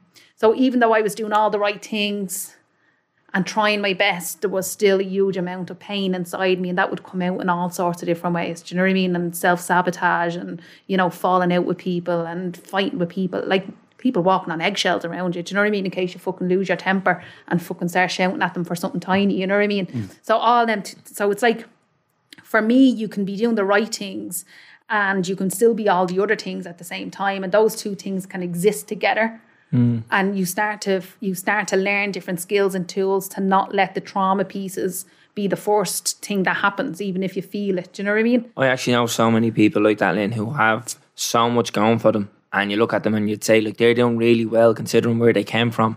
And the least little inconvenience would happen. And they just go self destruct and they don't give a bollocks about anything. They're like, jobs scrapped, relationships scrapped. They don't give a fuck. And they just ruin everything. Mm. And I'd, from the outside looking in, I'd be like, why did you let that one little thing ruin all the good things? But then Never obviously, that one little thing. yeah, there's obviously a lot more under that Yeah. Yeah. you know, it's like tip of the iceberg kind of thing. But it's it's only when you're saying it now, and I'm thinking back to the examples I have in my head of the people I know. I'm like, that actually makes a lot of sense. And it's only because I know them so personally. I know they must have went through s- stuff, Yeah. Uh, traumatic in childhood. Yeah.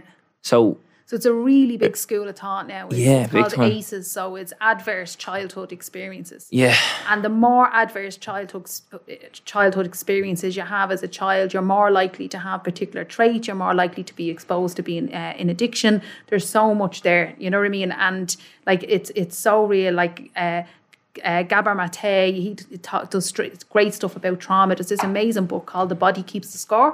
So it's like no matter how much you know what the right thing is to do, but the body keeps the score. So the chemicals start bouncing. Yeah. Uh, you know, you get triggered or reminded of a scenario in your life and you can't control it. The body knows it's Yeah. kept it there, it's stored it there, and it's coming up and it's there. And trauma is not pretty. So, you know, when I see like um, people slate and say young men as being like, you know, say in working class areas, like, uh, you know, oh, they're just violent this or they're just, and I'm like, no, hang on a minute. Like, those kids have experienced massive trauma throughout the majority of their lives, and trauma doesn't look pretty. And trauma manifests itself in the world as something that we don't like to deal with. And sometimes that's anger, sometimes that's hitting out, sometimes that's meltdown, sometimes they're rages. And them negative behaviors are literally can be traced back to all the adverse childhood experiences that a young person has actually experienced. Do you know what I mean? Now, at some stage, you have to get to the point, and I think that's what point I've got it in the last few years is I can keep blaming all those things that's happened to me. Like, I mean, I am when writing the book, I had to deal with the fact that that I um I had been trigger warning, I had been raped. So when I started talking about that, I had to really start to deal with all that in my head. Um, obviously the different violence, the different death, all those things. So when I would have like a really angry outburst, I would just go to, I'm really sorry for that. I'm just really, you know, I, I'm really messed up. I'm really, fuck, my head's really wrecked. All these things have happened to me. And they're all true. Like, they all exist. But at some stage, I have to take responsibility then in that going, I can't change all those things, but what do I do now? And how do I fix this now? And how can I move forward now? So then you, ta you stop blaming people, but then show them how to take responsibility and Yeah. keep working with them to take responsibility as to what happens next. yeah, And I suppose that's the journey I feel that I took is that I felt I had no control over all the external things that happened to me. But I had to get to the point where I went, no, I didn't have control over those things, but I need to make a choice now.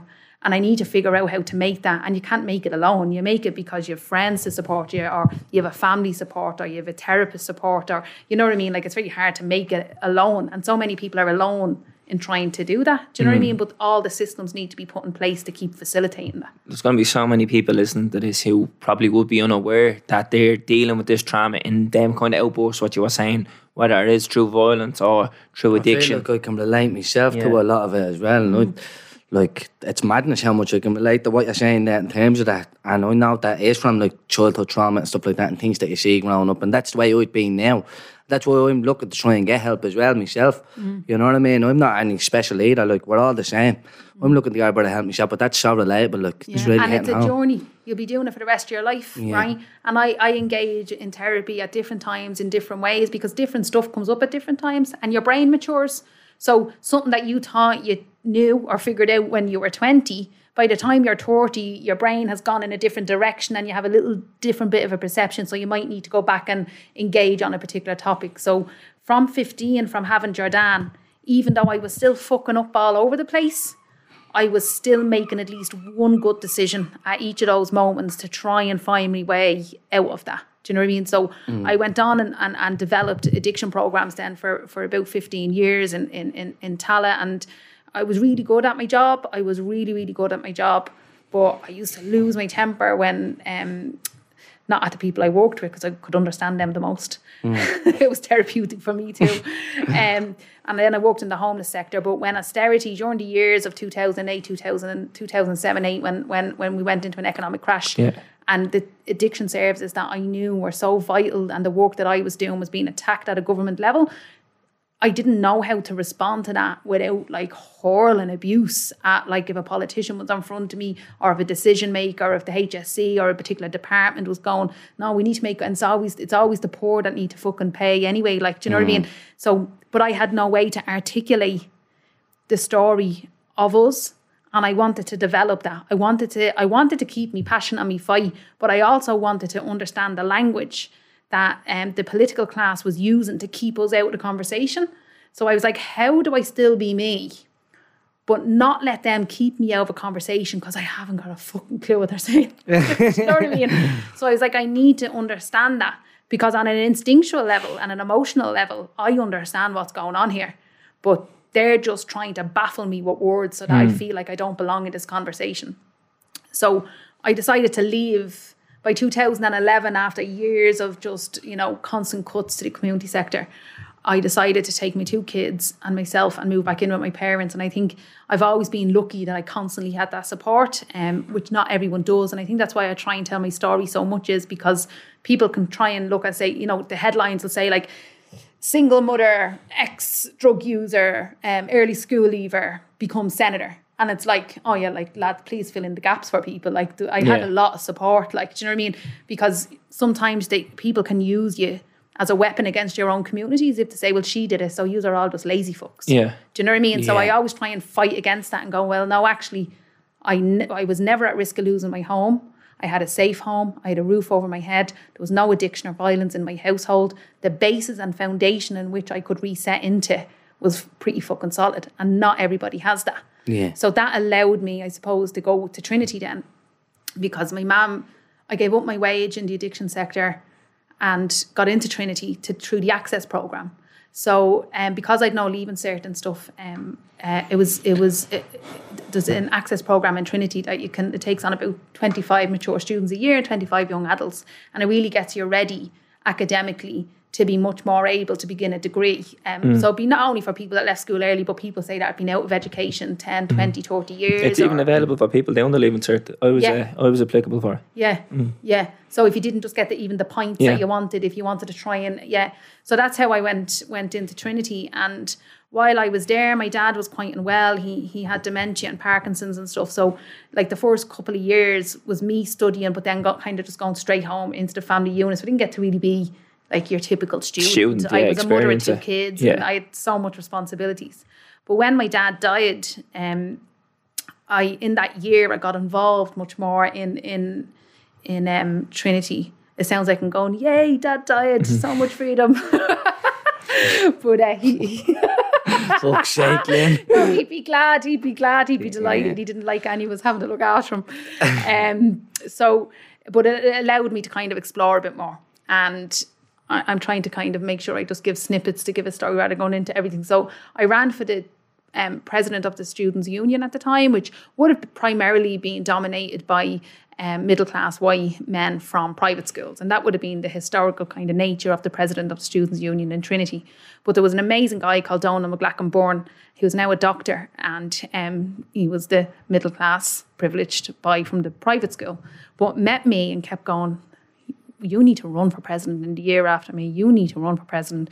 He was like, the skills you have, everything you understand about community and about people, and you know, and he he plant kept planting it and planting it and planting it, and I ended up then running for the students' union, and then. While I was there, then the Seanad became available. So we the gen, so a general election happens, and then three months later the Seanad kicks in. So the Dáil and the Seanad, for anyone I suppose that doesn't understand, Yeah, I was gonna ask you to explain yeah, this. They're, they're checks and balances on each other. So every bill that goes through the Dáil has to go through five stages, and then it has to do the same in the Seanad. And the Seanad is there to scrutinise the legislation that goes through, and then it sends it back, and then it goes off to the president to be signed. So it's making sure that you don't end up with a a government that's all one, say, big Yeah. right wing party, and nobody's checking. It's like a check Yeah. on the other house. Hmm. Now, in the Seanad, I can also table legislation which um, I've done well at um, in terms of um, bills to like expunge people's convictions so that they can re-enter education and you know clear their records. Now that doesn't include like murder, rape, all of those things still exist outside that, but all the, all your other usual kind of you know minor Thefts, crimes minor and thefts yeah, and like convictions. yeah, well, the drugs possession one keeps people out so much; it's Yeah. ridiculous. But I have another bill that I brought when I first got elected to, so I'd be a big advocate of decriminalisation of drugs possession. Yeah. yeah. so This is something we've touched on before as well. So I, I do a huge amount of work on that.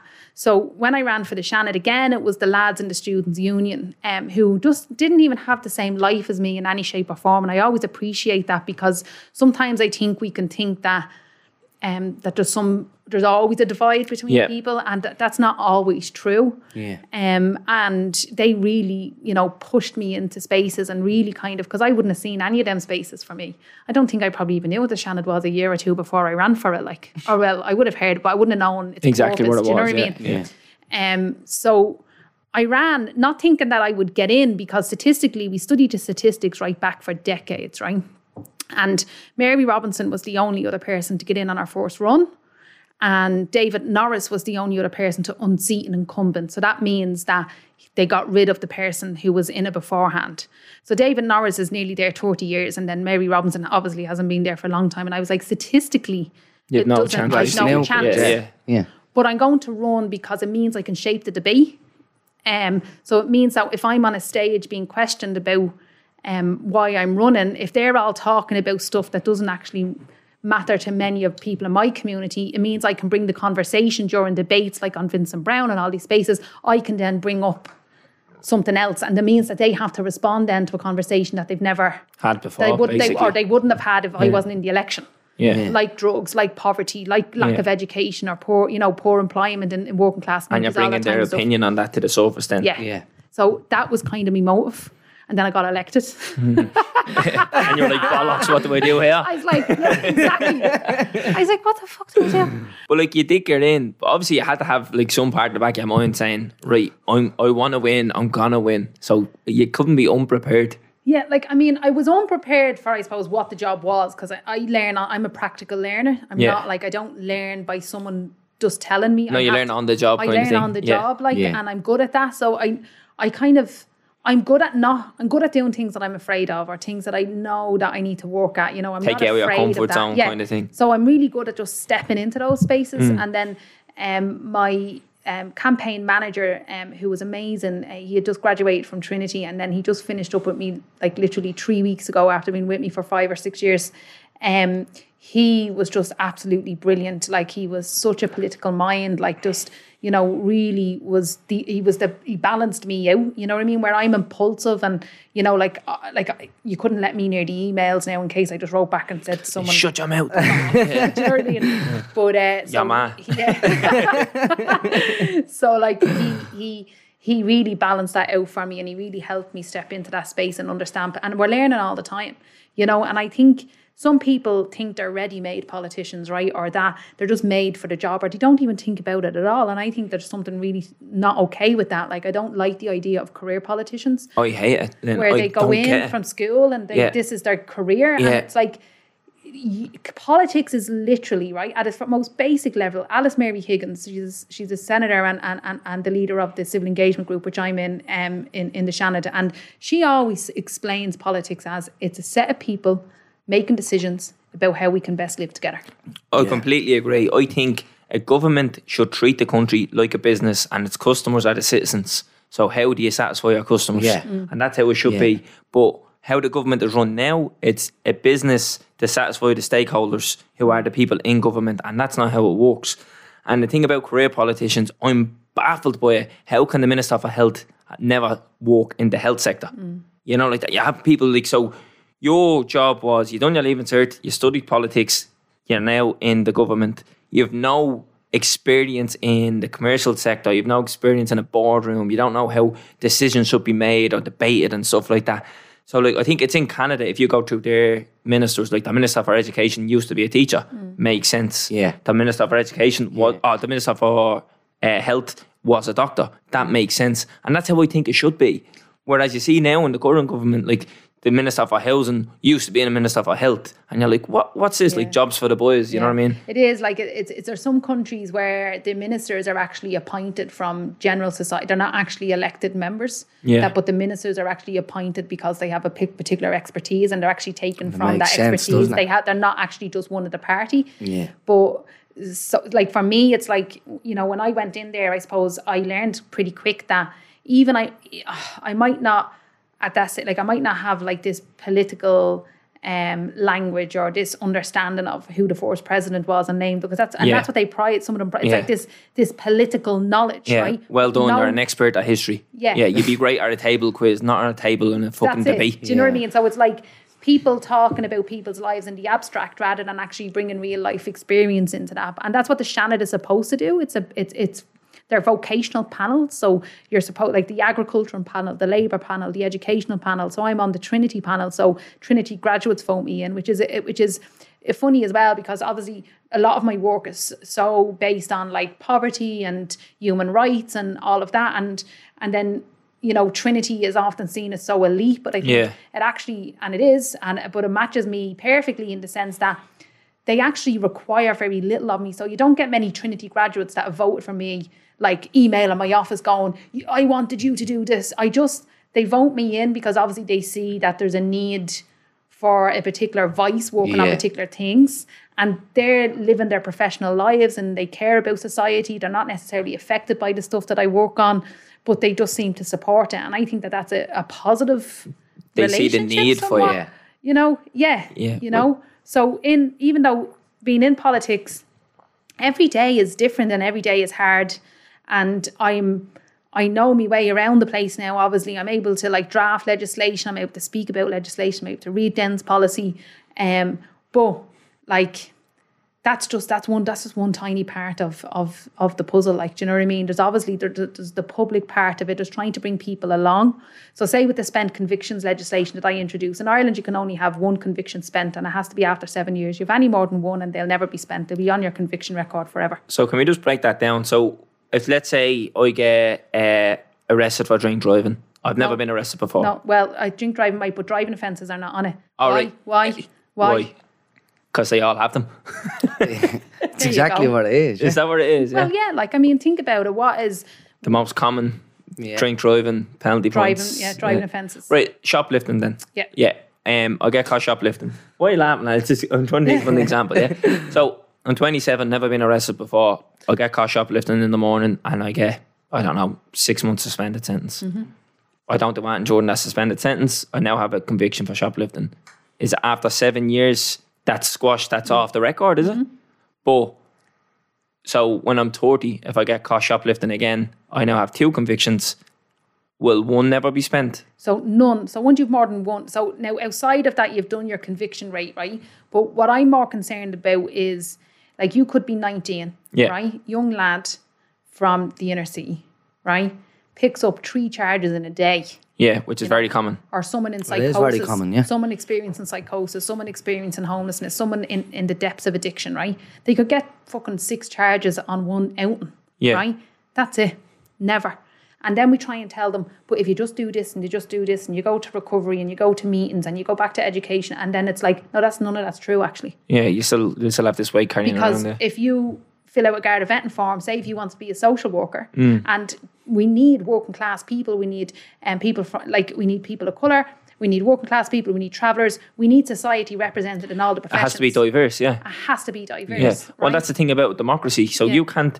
The thing I love about democracy over all other um, political ideologies is the fact that everybody gets the same say. Mm. I get one vote, you get one vote, Terence gets one vote. If you're over the age of 18, obviously, yeah, that's grand. But the thing that's misrepresented about democracy is that you have the same class of people representing other classes, which it shouldn't be. Mm. So I love the fact that you're a woman from a working class background mixing it with all these elite, male, white, wherever. But that's how it should be. You should have someone who can, um, right, Liam, we have a problem here. Uh, what do you think it is? Mm. You give your view. The next person gives their view, and that's how a democracy should work. The only it's only when you've experienced particular things in life can you see a piece of legislation and know that it's going to impact a particular community. Exactly, because it relates to you. Exactly. Yeah. Do you know what I mean? So like Senator Flynn, like Eileen Flynn, um, who's the first Irish traveller woman um, in the Seanad, like she knows when she reads legislation what is going to affect her community, right? No amount, like historically, legislation has been written by middle class white men. Yeah. Academia has been written by middle class white men. So the system is set up to favour privileged white men. And it's only when you bring in diversity, and we've a lot of work to do to undo that single lens of how Yeah. the world should be. Same with the judiciary. Do you know what I mean? The same with like guards, the same with teachers. You know what I mean? Like with all of if you need to change all of that. But you can think of all the amazing working class people in all these areas that have gone on, try to get um, say they might have been in addiction or they might have been had a bit of criminality in their background, but they decided they wanted to be a social worker and give back. No, they'll never be Garda vetted, not suitable. Um, want to be a teacher? No, not suitable literally because of what's on your guard. So basically, you're punished in court. You'll go to prison or you serve your suspended sentence, and you think that that's your punishment. No. no, it is not. You will be that with you. excluded and filtered out of everything. And not only that, you could have been 20 doing a few things, right? And then say you're 35 and you're bringing your daughter to play GAA or, or mm. somewhere or whatever, and you need to be Garda vet to go on their trip. And you're then left in that embarrassing situation to tell, to have to tell What happened, yeah. what happened to you Yeah. when you were 18. Or like, come on, like a fairly common thing is people who do something stupid in their teenagers and they turn their life around. They get a good job. They're managing a house. They're bringing their kids on a holiday to Disneyland. You're not getting Yeah. in there because you have that conviction from when Yeah. you were a teenager. Yeah, or insurance. It affects insurance as well. Yeah. Do you know what I mean? So literally, we tell people that we, if they just do these things, they can integrate and rehabilitate, and No. it's not true. Not the case, yeah. So, it's just not true. what was your bill then to So change that? I've so I've worked my bill fi- through the five stages of the Seanad, which is not um, easy as an opposition independent senator. It's no easy feat. It's taken me since 2018 to get it to the fifth stage. So I think what I do well as a politician is instead of just tabling something and hoping they vote for it, I don't. I work for about a year or two years um, with the department that would be responsible for it, with civil servants, even though initially they might not agree with it. I uh, carry out kind of like local research, international research. I bring in all the expertise and I spend about a year or two trying to educate um, the people I need on side why this is important. So it's data driven. You have the numbers to back up why you're bringing And then I have the NGOs in. Yeah. So like say the Irish Penal Reform Trust, um, like at some of my events, people would speak that have past convictions but now have PhDs and can't get Yeah. jobs. Yeah. So I try and make sure that all the right people are in the room so that people understand why this issue is important. So uh, like I, for me, how I do politics is I try and take my time.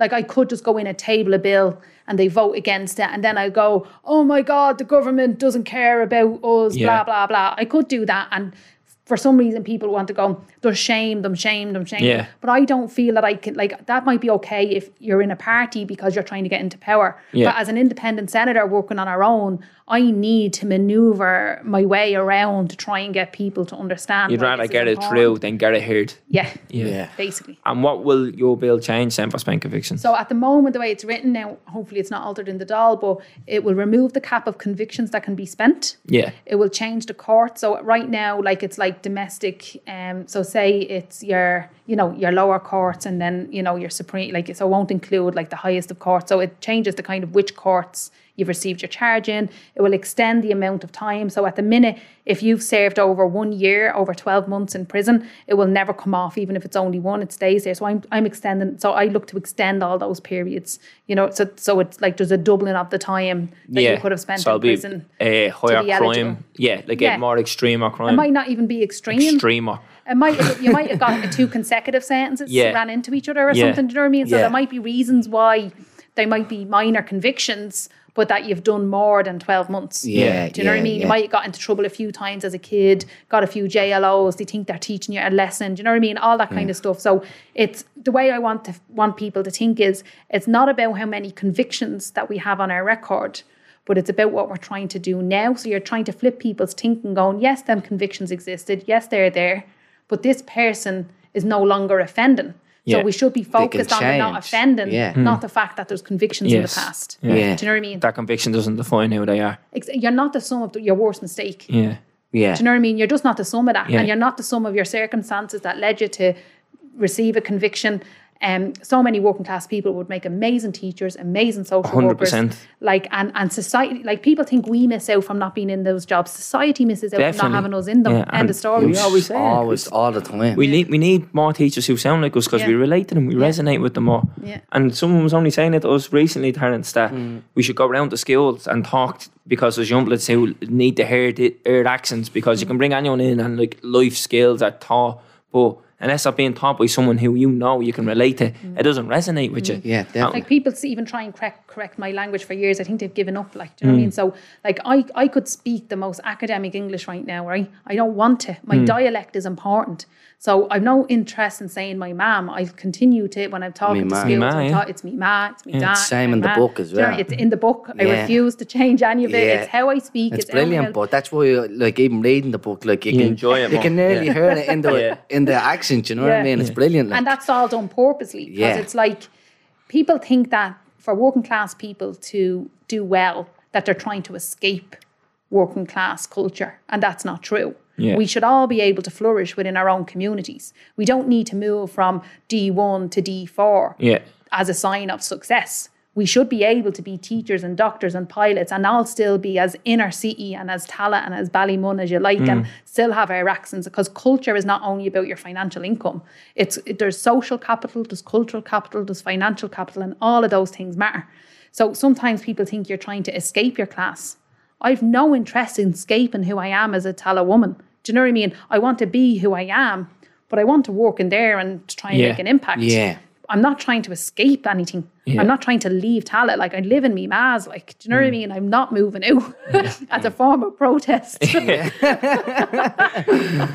Mm. So you're working class with upper class ambitions.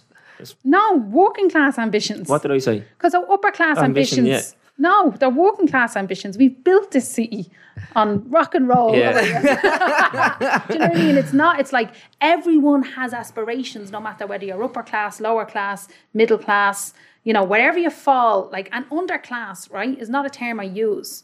But a lot of the work I do, if you were to look at it sociologically, they would say underclass, so they've never worked. And some of their parents have never worked, you know, and they've been in and out prison and there's intergenerational poverty and trauma and addiction, right? So work is a really, working class is a quite an umbrella term to try and capture people who live side by side in their communities. Do you know what I mean? But they still have the same aspirations as somebody that is from uh, a really upper class family. The problem is realizing those aspirations. So if your social floor, so that, like if your if your foundation isn't the same as everyone else's, some of the way people talk about, um, we all have the same opportunities. No, we don't. We don't. It's far from it, yeah. No, so so just by saying Trinity exists and you can go there doesn't magically make people even know where the fuck the building Yeah. is. Do you know what I mean? Because yeah. it's so so it's like it's it's about a quality of environment. So all our environments need to mimic each other and then we can engage in opportunity. Do you know what I mean? Like does that make sense? Mm. No, So I get like you. Yeah, no, parent it does law. make sense, Yeah. yeah. We need to be safe and we need to have our basic needs met. And then everything else can step up off of that. Do you know what I mean? And I think some sometimes there is um, there is that bit there, like the access program is there, the mm. Trinity Access program. So that kind of is there for people of similar backgrounds to me and yourself to give them right. You may have had a bit of a late start or you may need a bit of a boost and here it is. So I, I got into the I got into college on the HEAR scheme. Mm. You know what I mean? Like I didn't get enough points or but I qualified. It's what I call I call it the advantages of being disadvantaged. Mm. Qualified because where I come from. Yeah. And I think if you look back statistically, there's not many people in my area with the grace, and I am a benefit of a beneficiary of that uh, scheme. So it's in their favour. But it's only, only when you're not the exception have we achieved anything. We can't ever point to the exception of the rule. So people point to me as an exception, but that doesn't change or address poverty and why I'm the one that they can point to. Do you know what I mean? Mm. So one person can achieve and do well. Yeah. It's only when we all can achieve and do well have we reached like a fairer concept of what society is. Yeah, Do you know what I mean? I get you. That makes sense. Yeah. Yeah. No, I do. Am I losing you? no, oh, well, with you. Uh, I'm lost hours ago. no, I'm not. I'm enjoying it. I know No. it is a shame. So yeah, it's but not good enough for one of us to do well. We all need to do well. yeah. yeah, definitely. I'll be able to do well. Yeah. You That's know, what I 'cause mean. It comes down to the Yeah. Mm. individual. Then there's no point in saying like, right, there you go, uh, there's your opportunity there. But if Terence fails and I succeed, then oh, the, the, the, the whole thing is fucked. No, it's not really. It's down to the Yeah. individual. But there then. should be another opportunity for Terence and another opportunity. Oh, no, definitely. So it's like you, You find keep something that keeps going, you keep yeah. creating Yeah. the Yeah. pathways. Yeah, but I know what you mean by that. Uh, so the spent convictions bill, I love the idea of it. I, I never knew it was seven years and then one conviction can only have one because it is fairly common. You often hear somebody they'll get arrested for shoplifting and then what are they charge on resisting arrest. Yeah. This, There's and the other. loads that goes with it. I know people who get six, seven, eight convictions on Yeah. a night out. Yeah, You're like, what? n- but like they'll only do one thing. Yeah, and it's yeah. just it's, it's usually in the judicial system's best interest to try and charge them with multiple things mm. because if one fails, you'll catch them on something else. yeah, So the system is stacked against you there. So it's very rare you hear someone has one conviction. Mm. yeah. So like, you know, people talk about they want to reduce the amount of times people go keep going back to prison. So if like governments and departments and people actually believe that they want people to not go back to prison, well then you make sure that you don't put barriers in front Exactly, of them. yeah. Because if you're yeah. going to lash them over with a load of convictions that will never come off the thing, why would why is that doesn't feel like an incentive to No. not involve yourself in crime? That feels like an incentive to continue in crime because Exactly. you've no other option. 100%. And you're judging a person based off their action, mm-hmm. not their reaction, Yeah. Yeah. which is what they should be doing. As Yeah. like because we keep Yeah. reverting back We to spoke about it a couple of weeks ago, saying like, like we know lads who are bleeding, run amok through their teen years into their adult years, and then they have a child and they settle down. They look complete like that. Yeah, You're two they're not the same person. different human beings. Like, Yeah. like they're completely different. Mm. And then if they carry that conviction over, like that's that does need change. they were That's Anto madness. growing up, now they're Anthony with two kids. Basically. Literally, yeah. But uh, yeah. That's, that's it. But that's why we love you as well, Lynn. You know, that's the first time I, the first time I met Lynn, she gave me the book and a couple of other books as well. And then I was talking to her, and you were saying like, you go in there with your short sleeve top, your tattoos, have a and your sleeve scar up, in yeah. your face, and you're just there representing the working class, and it's brilliant. And a you know key what I bag mean? chain. A key bag chain. You know what I mean? It's unbelievable. We love it. But another bill that you put you, you put through or you're putting through um, was the drug one. Yeah, drug decriminalisation. So um, that would have been my first bill, and then we stalled it because they carried out like a, a like a like a public kind of consultation where people could submit, the general population could submit to it. It was the largest ever um, consultation submitted in the history of the state. It was like twenty something thousand, or uh, just under twenty thousand uh, submissions, and it was overwhelmingly that we should decriminalise uh, Yeah. drugs for personal possession. It's it's it's actually. Do you find? Right, I don't want to take away from the decriminalisation part, but do you find that? Well, it's like a stone age thing that we're dealing with in politics in Ireland. Like, uh, a few weeks ago, you mentioned us in the Senate, and you couldn't actually say the name. You, you opened it with. I was listening to a podcast on the way in here by two and I see you lads, rather than just saying I was listening to the Talking Bollocks podcast Yeah. because they would have stopped you and you're only given a certain amount of time to talk, and they would have stopped you to correct you about that Yeah.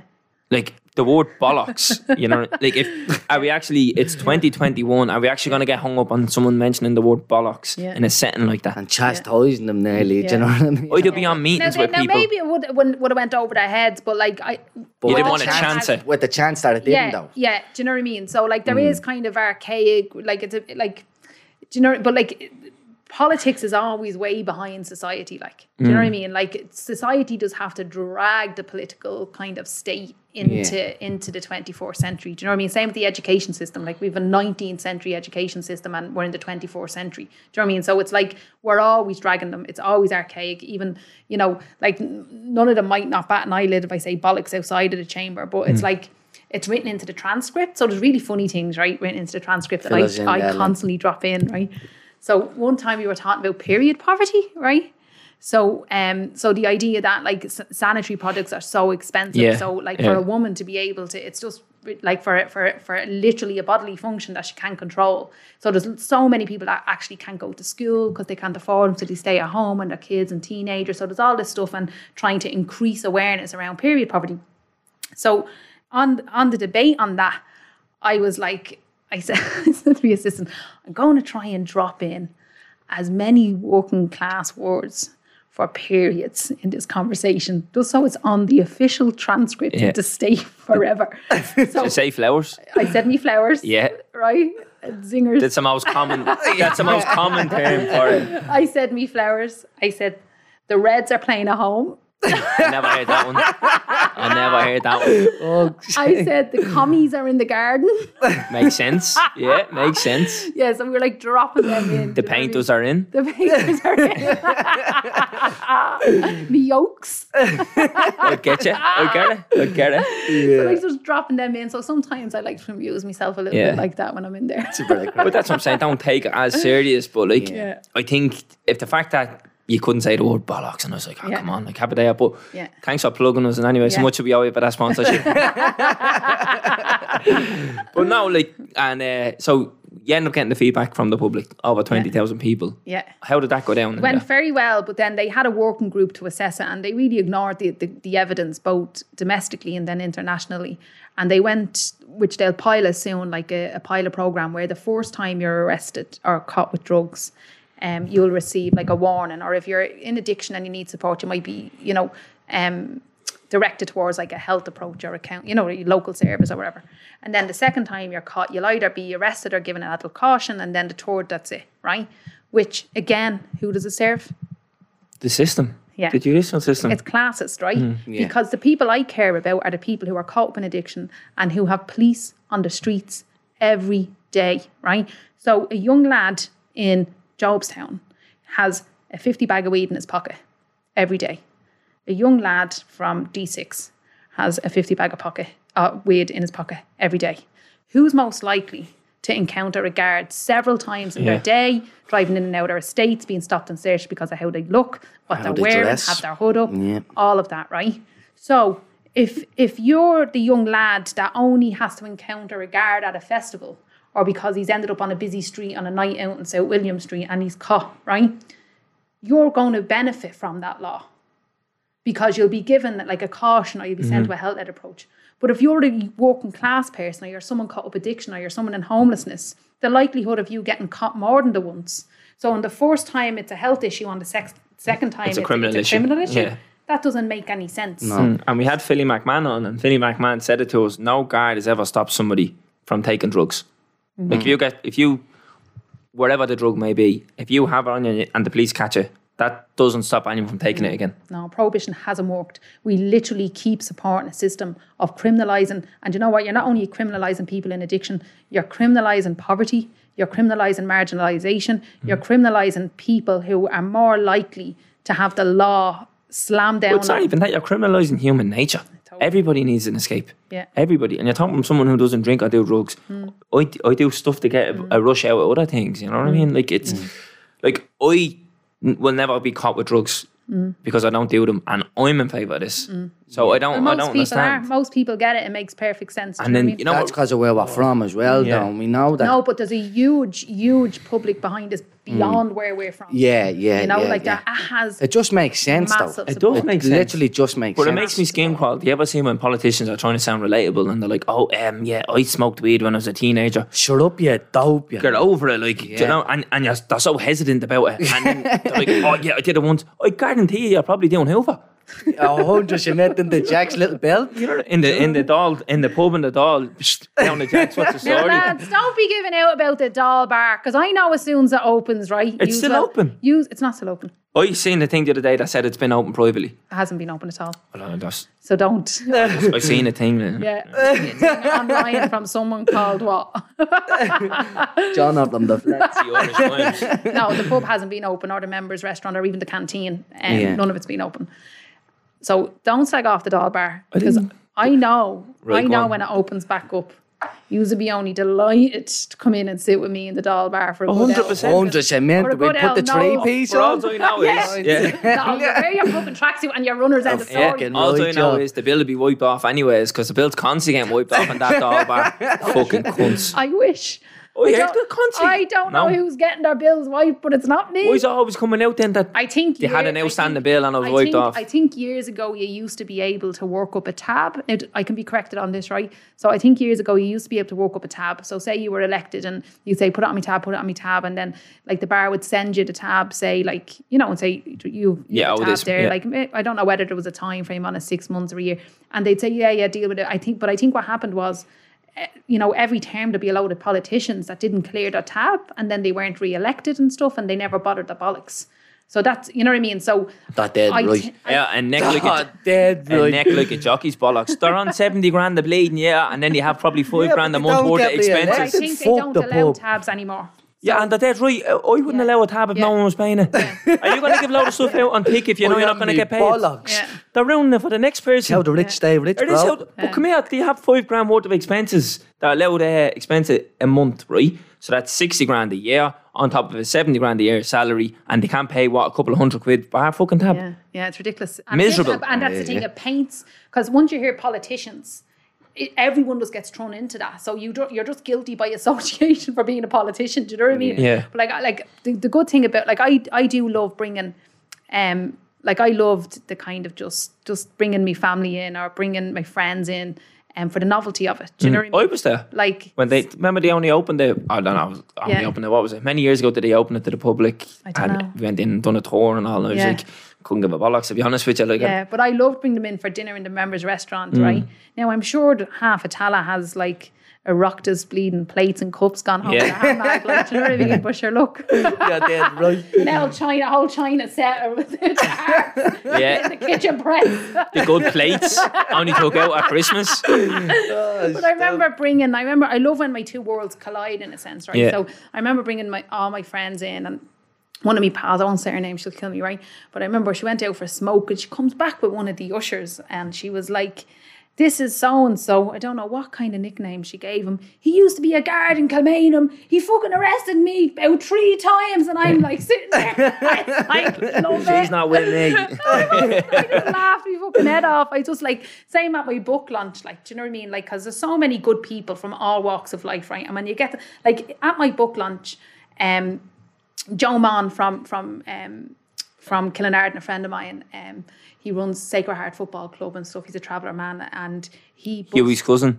he would be his uncle. Is Huey's say. uncle? Yeah. So they bust in, they bust in like half a Tallaght on their coaches into my book launch in Trinity. And I looked out into the thing, and Vincent Browne is interviewing me for the lunch, right? And there's 400 people uh, invited, like got tickets to come. Like I couldn't believe it.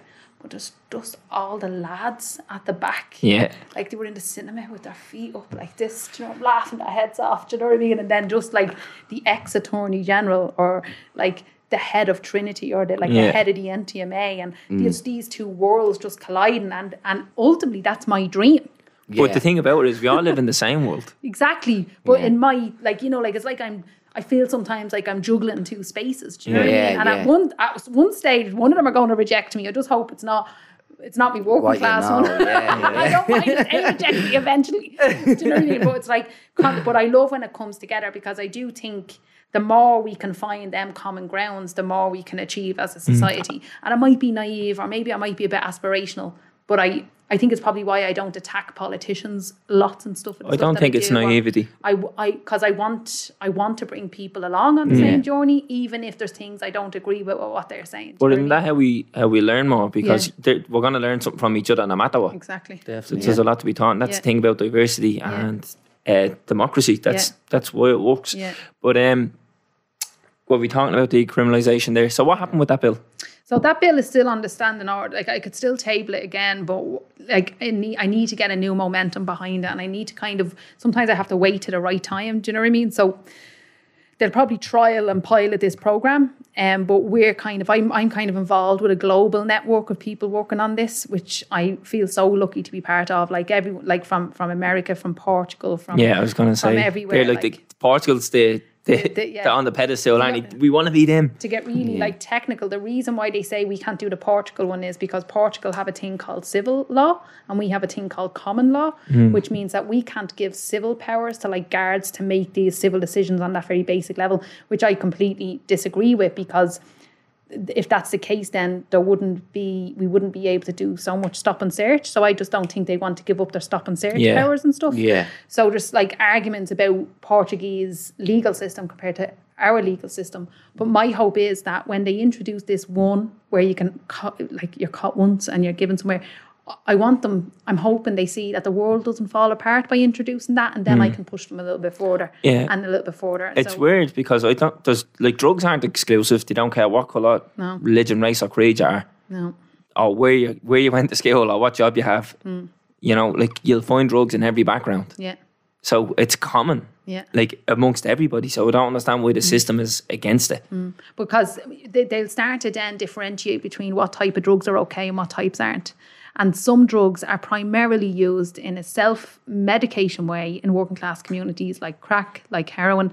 That they they do that them drugs do discriminate. And in you think you're opening up a Pandora's box then to like a health system So I, issue? I want to remove like my mine is for all possession of any drug. Yeah. It doesn't matter what the fucking drug What is. the class is, yeah. Where when you bring in the conversation then when you're talking about it doesn't know any postcodes, drugs is literally everywhere. But then they'd only want to start legalizing oh, cocaine and weed because Yeah. that's what they mostly you know what I mean? So it's like different types of drugs seem to have different types of effects on what they do and don't different attitudes do. essentially yeah, yeah. because then i suppose you're looking at heroin heroin is more of a health crisis than a, a criminal crisis Mm, public health crisis. like yeah. if you if someone's caught with heroin they shouldn't be locked up they should be no. sent somewhere Rehab centre Yeah, exactly.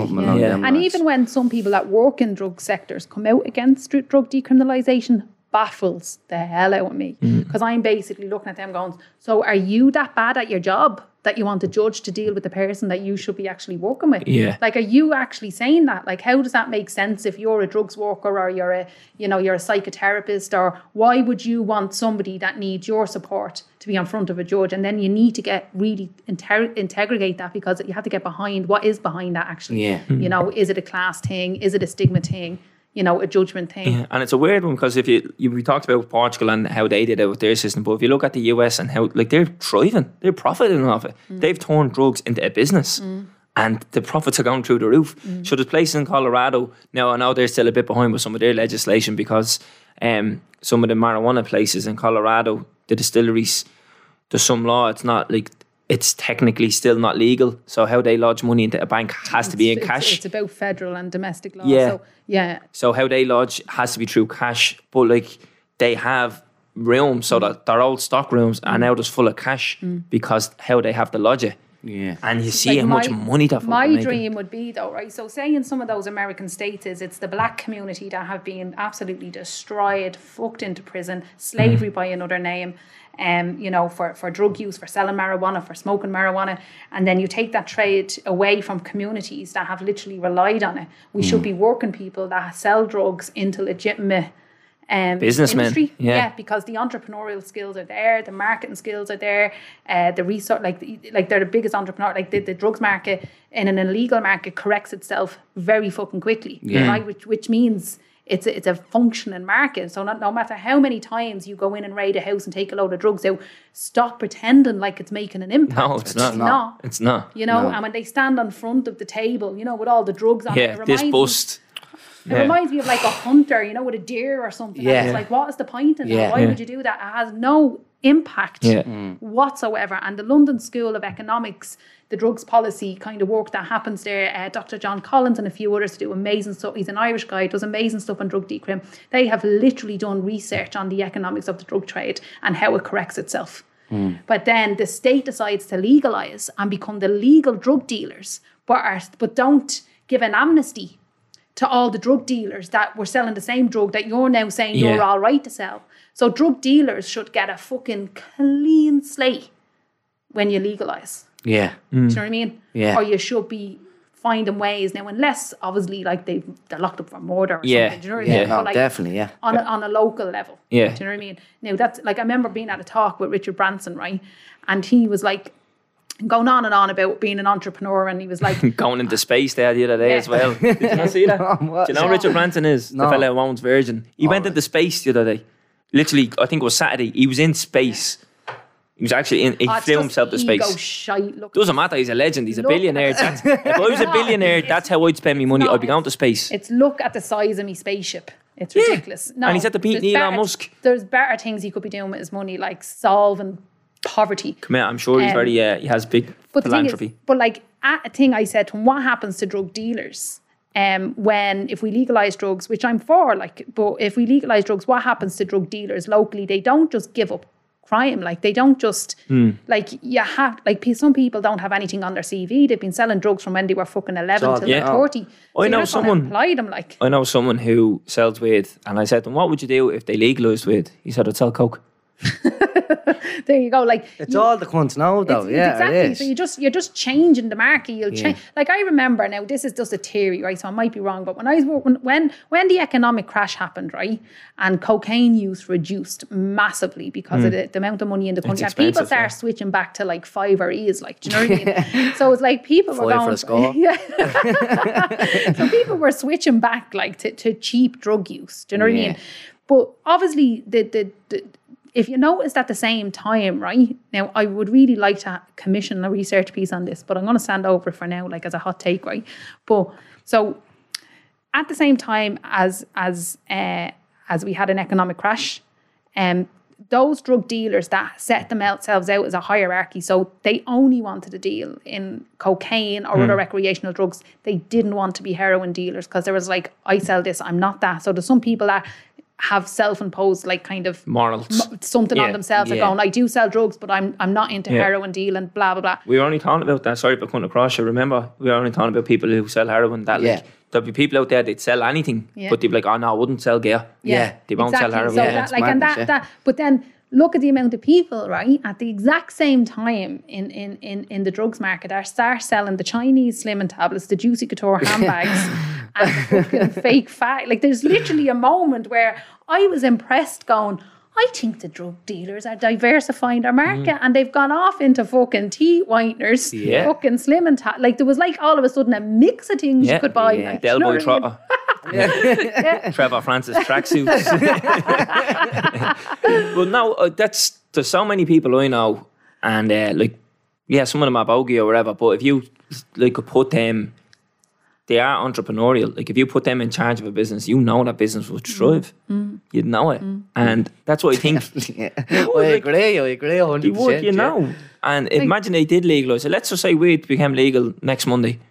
That's if I ran a weed business, that's who I'd be employing. Yeah, me You know what to do. You know what's good. You know what weights. You know who to sell to. You know where your demographic is. They could tell you where to open. you're also then opening up the idea that we want to give people opportunities to uh, exit crime. yeah. Yeah. So you're looking, the benefit in my head is how do we help people exit crime? We give them an amnesty on any drug charges that they once had. You know, we we try and like it's obviously all pie in the sky stuff. No, definitely. Yeah, It's yeah. very- It's, it's, it- it's not going to be fixed at the stroke of a pen. no, no. like do you know what I mean? But I think they're they're conversations we should definitely be having. Definitely, Yeah. definitely. And even if it comes down to the fact that you put in, I don't know, like this legislation and there's this kind of policy in play and people have to be assessed and be like, all right, Lynn, you were caught with so much stuff, but you didn't do anything else. So you actually fit this. Yeah, you can Yeah. apply for this. But Terence, no, you were acting the bollocks doing other stuff. You can't apply for that. So your Yeah. convictions don't uh, just fall apart, but yours do. Yeah. And even that, that that's that's a start. It's progress. It's a start, Yeah. yeah. Mm. You know, Definitely. and I, I really it baffles me because you know quite well this government is greedy. You know quite well they don't have the best mm. interests of the mm. people, and they just want to make the profit. But the Richard Branson point, right? He said, I asked him about drug. De- I, I wanted to try and ask him about the wider societal question on it, and he turned around and he said, "Oh well, when what, what fucking CD place did he own? He owned Virgin. Virgin CDs, right? Vir- yeah. When when when Virgin closed down, I set up blah blah. Say it was fucking Virgin Airways or something. I was like, are you really comparing lads living in poverty Yeah. in a working class community? You think they're going to set up fucking Tallaght bleeding Yeah. trains? Yeah, Like- you think they have that fucking that equity there to be like, well, Do you know what I that mean? business didn't work. Yeah. I'll bankrupt that and I'll open this do you know instead. what I mean? It's like he just didn't get it. His entrepreneurial stuff was still just caught in the legal framework because the legalization of drugs benefit the privileges privileged as well Mm. because they will make money off them. Yeah. They will be the ones that invest in it. But Mm. they also invest positively as well, like in Oregon, talking about Colorado and stuff, where they've where they've moved towards um, the likes of um, legalizing psilocybin and um, in terms of mushrooms and using psilocybin in a therapeutic setting to help people kind of deal with trauma and stuff. So sometimes it's like we end up relying on the big investors that have lots of money that will benefit from it. But then in another sense, they're also the ones sometimes investing heavily in the research and the science to push it. So you're kind of stuck between a rock and a hard place in terms of who does what. Like, I think there was something in the UK there a couple of years ago for uh, people coming out of the military f- suffering Hmm. with PTSD, and there was a study with them and MDMA and how MDMA can amazing, uh, yeah. combat PTSD. Yeah. And like, see, something like that would never come unless it was decriminalised. Yeah. You know, and it, it, I Hmm. Some, just don't but get it. there's already a loophole saying in, in so Ireland took its Drugs Act directly from the UK and from the 60s. So we literally just um, Ireland Copy has just loads of Yeah. because they're a common law country as well. So a lot of the stuff comes directly or did way back when. And within that there is a loophole where um, drugs is becomes legal for research purposes. So in Ireland, we can actually carry out. So they started looking into like psilocybin treatment and stuff in Ireland and carrying out the research and kind of getting public engagement and attitudes on it. So I do think Ireland is starting to move towards that conversation as well to actually not in terms of MDA therapy, but in terms of psilocybin. And uh, eventually, mm. then somebody will do an MDMA study Yeah. as well. Mm. Like, do you know what I mean? Yeah. Yeah. Mm. No, I don't think we're a million miles away, but I think what, as you said, society pulls politics through, Mm. and as a Needs to be society, spoke about it Yeah. anyways. That's all. Yeah. Do you know what I mean? Uh, just before we finish up, Lynn, yeah, just we had a conversation about politics a few weeks ago. I think it was with Willow Wall, and we were talking about how in the Dáil and in government, there's no one really there that sounds like us, and the fact that in my constituency, anyways, it was one of the lowest turnouts in the whole country, and like that, like I'm so proud to be from where I'm from. But in that conversation, I had to hang my head and be like, look at this. There's nothing I can do about that. The writing's on the wall. We had a bad turnout. But I think it's the likes of yourself when you show people like this is who I am. And as Taryn said, you go in, you have a slave tattoo, you live at home, you don't give a bollocks, you have a gee bag chain, you open up politics as an option for people to go into. Um, and uh, when I look at the people who are running in my constituency, I don't know who they are. As uh, not, I don't know who they are. I don't know who they are personally. Yeah. And I know per- people who are like, "Oh, I'm from where you're from. Eh, I grew up in these streets." You don't sound like me. You don't dress like me, and you don't make the decisions that you promised you'd make for me when they do get in. And I think that's what you do. You break that down and you show people like, "Here I am. I'm at the doing it.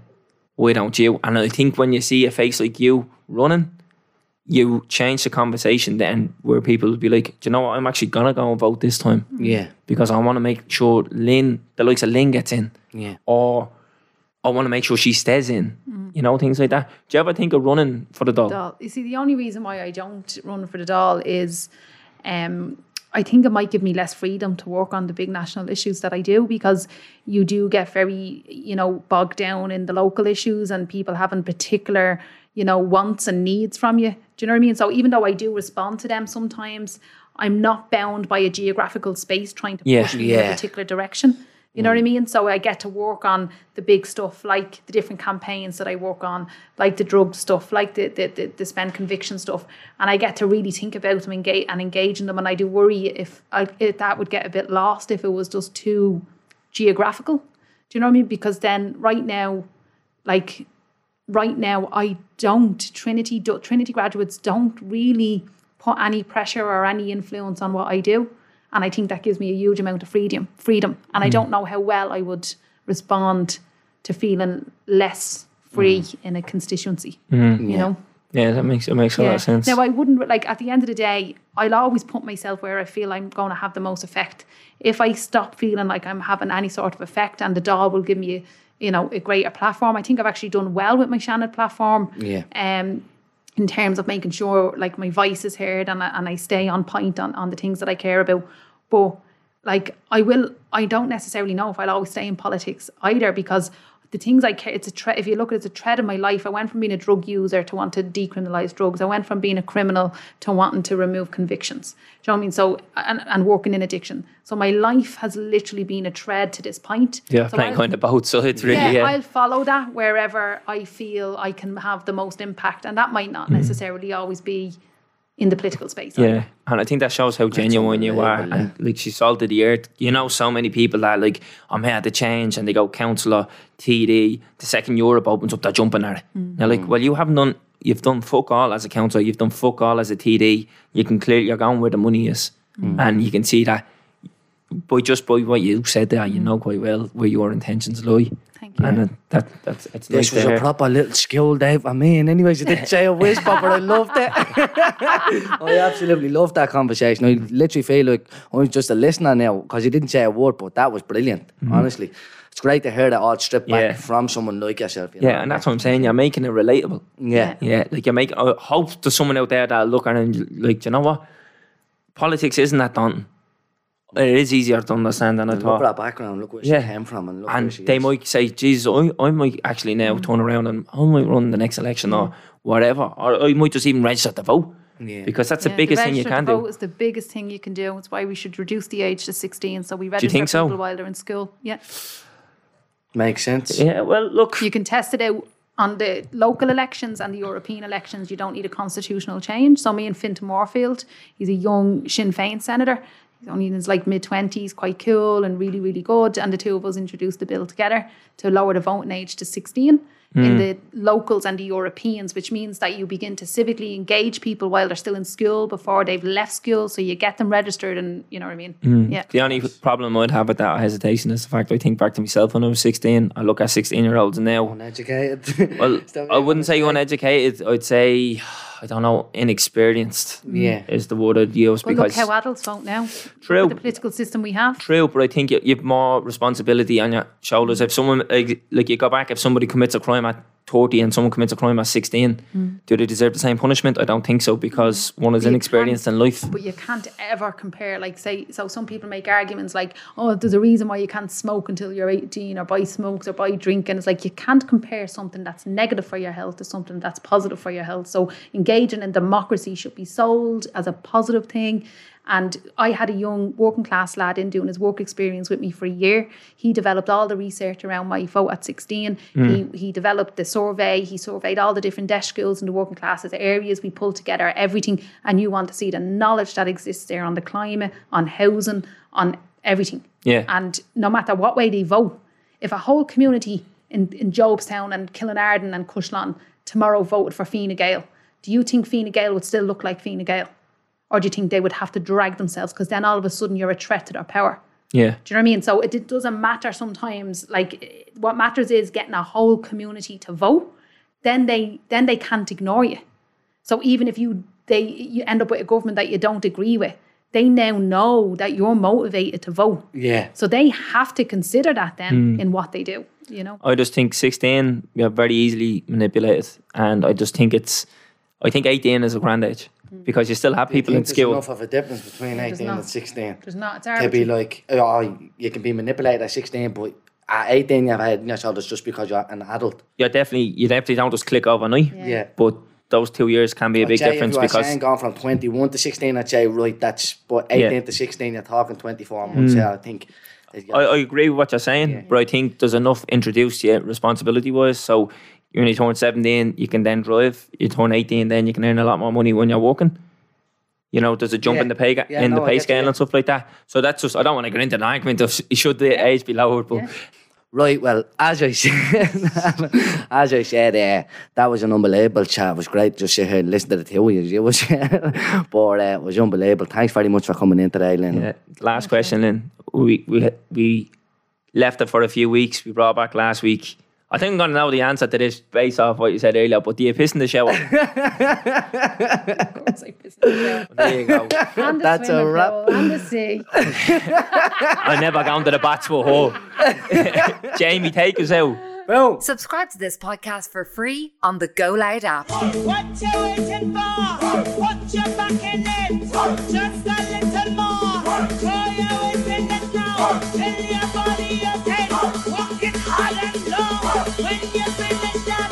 The hip knocker. Go down, go down, go down. Come up, come up, come up, come up. Go down, go down, go down, go down.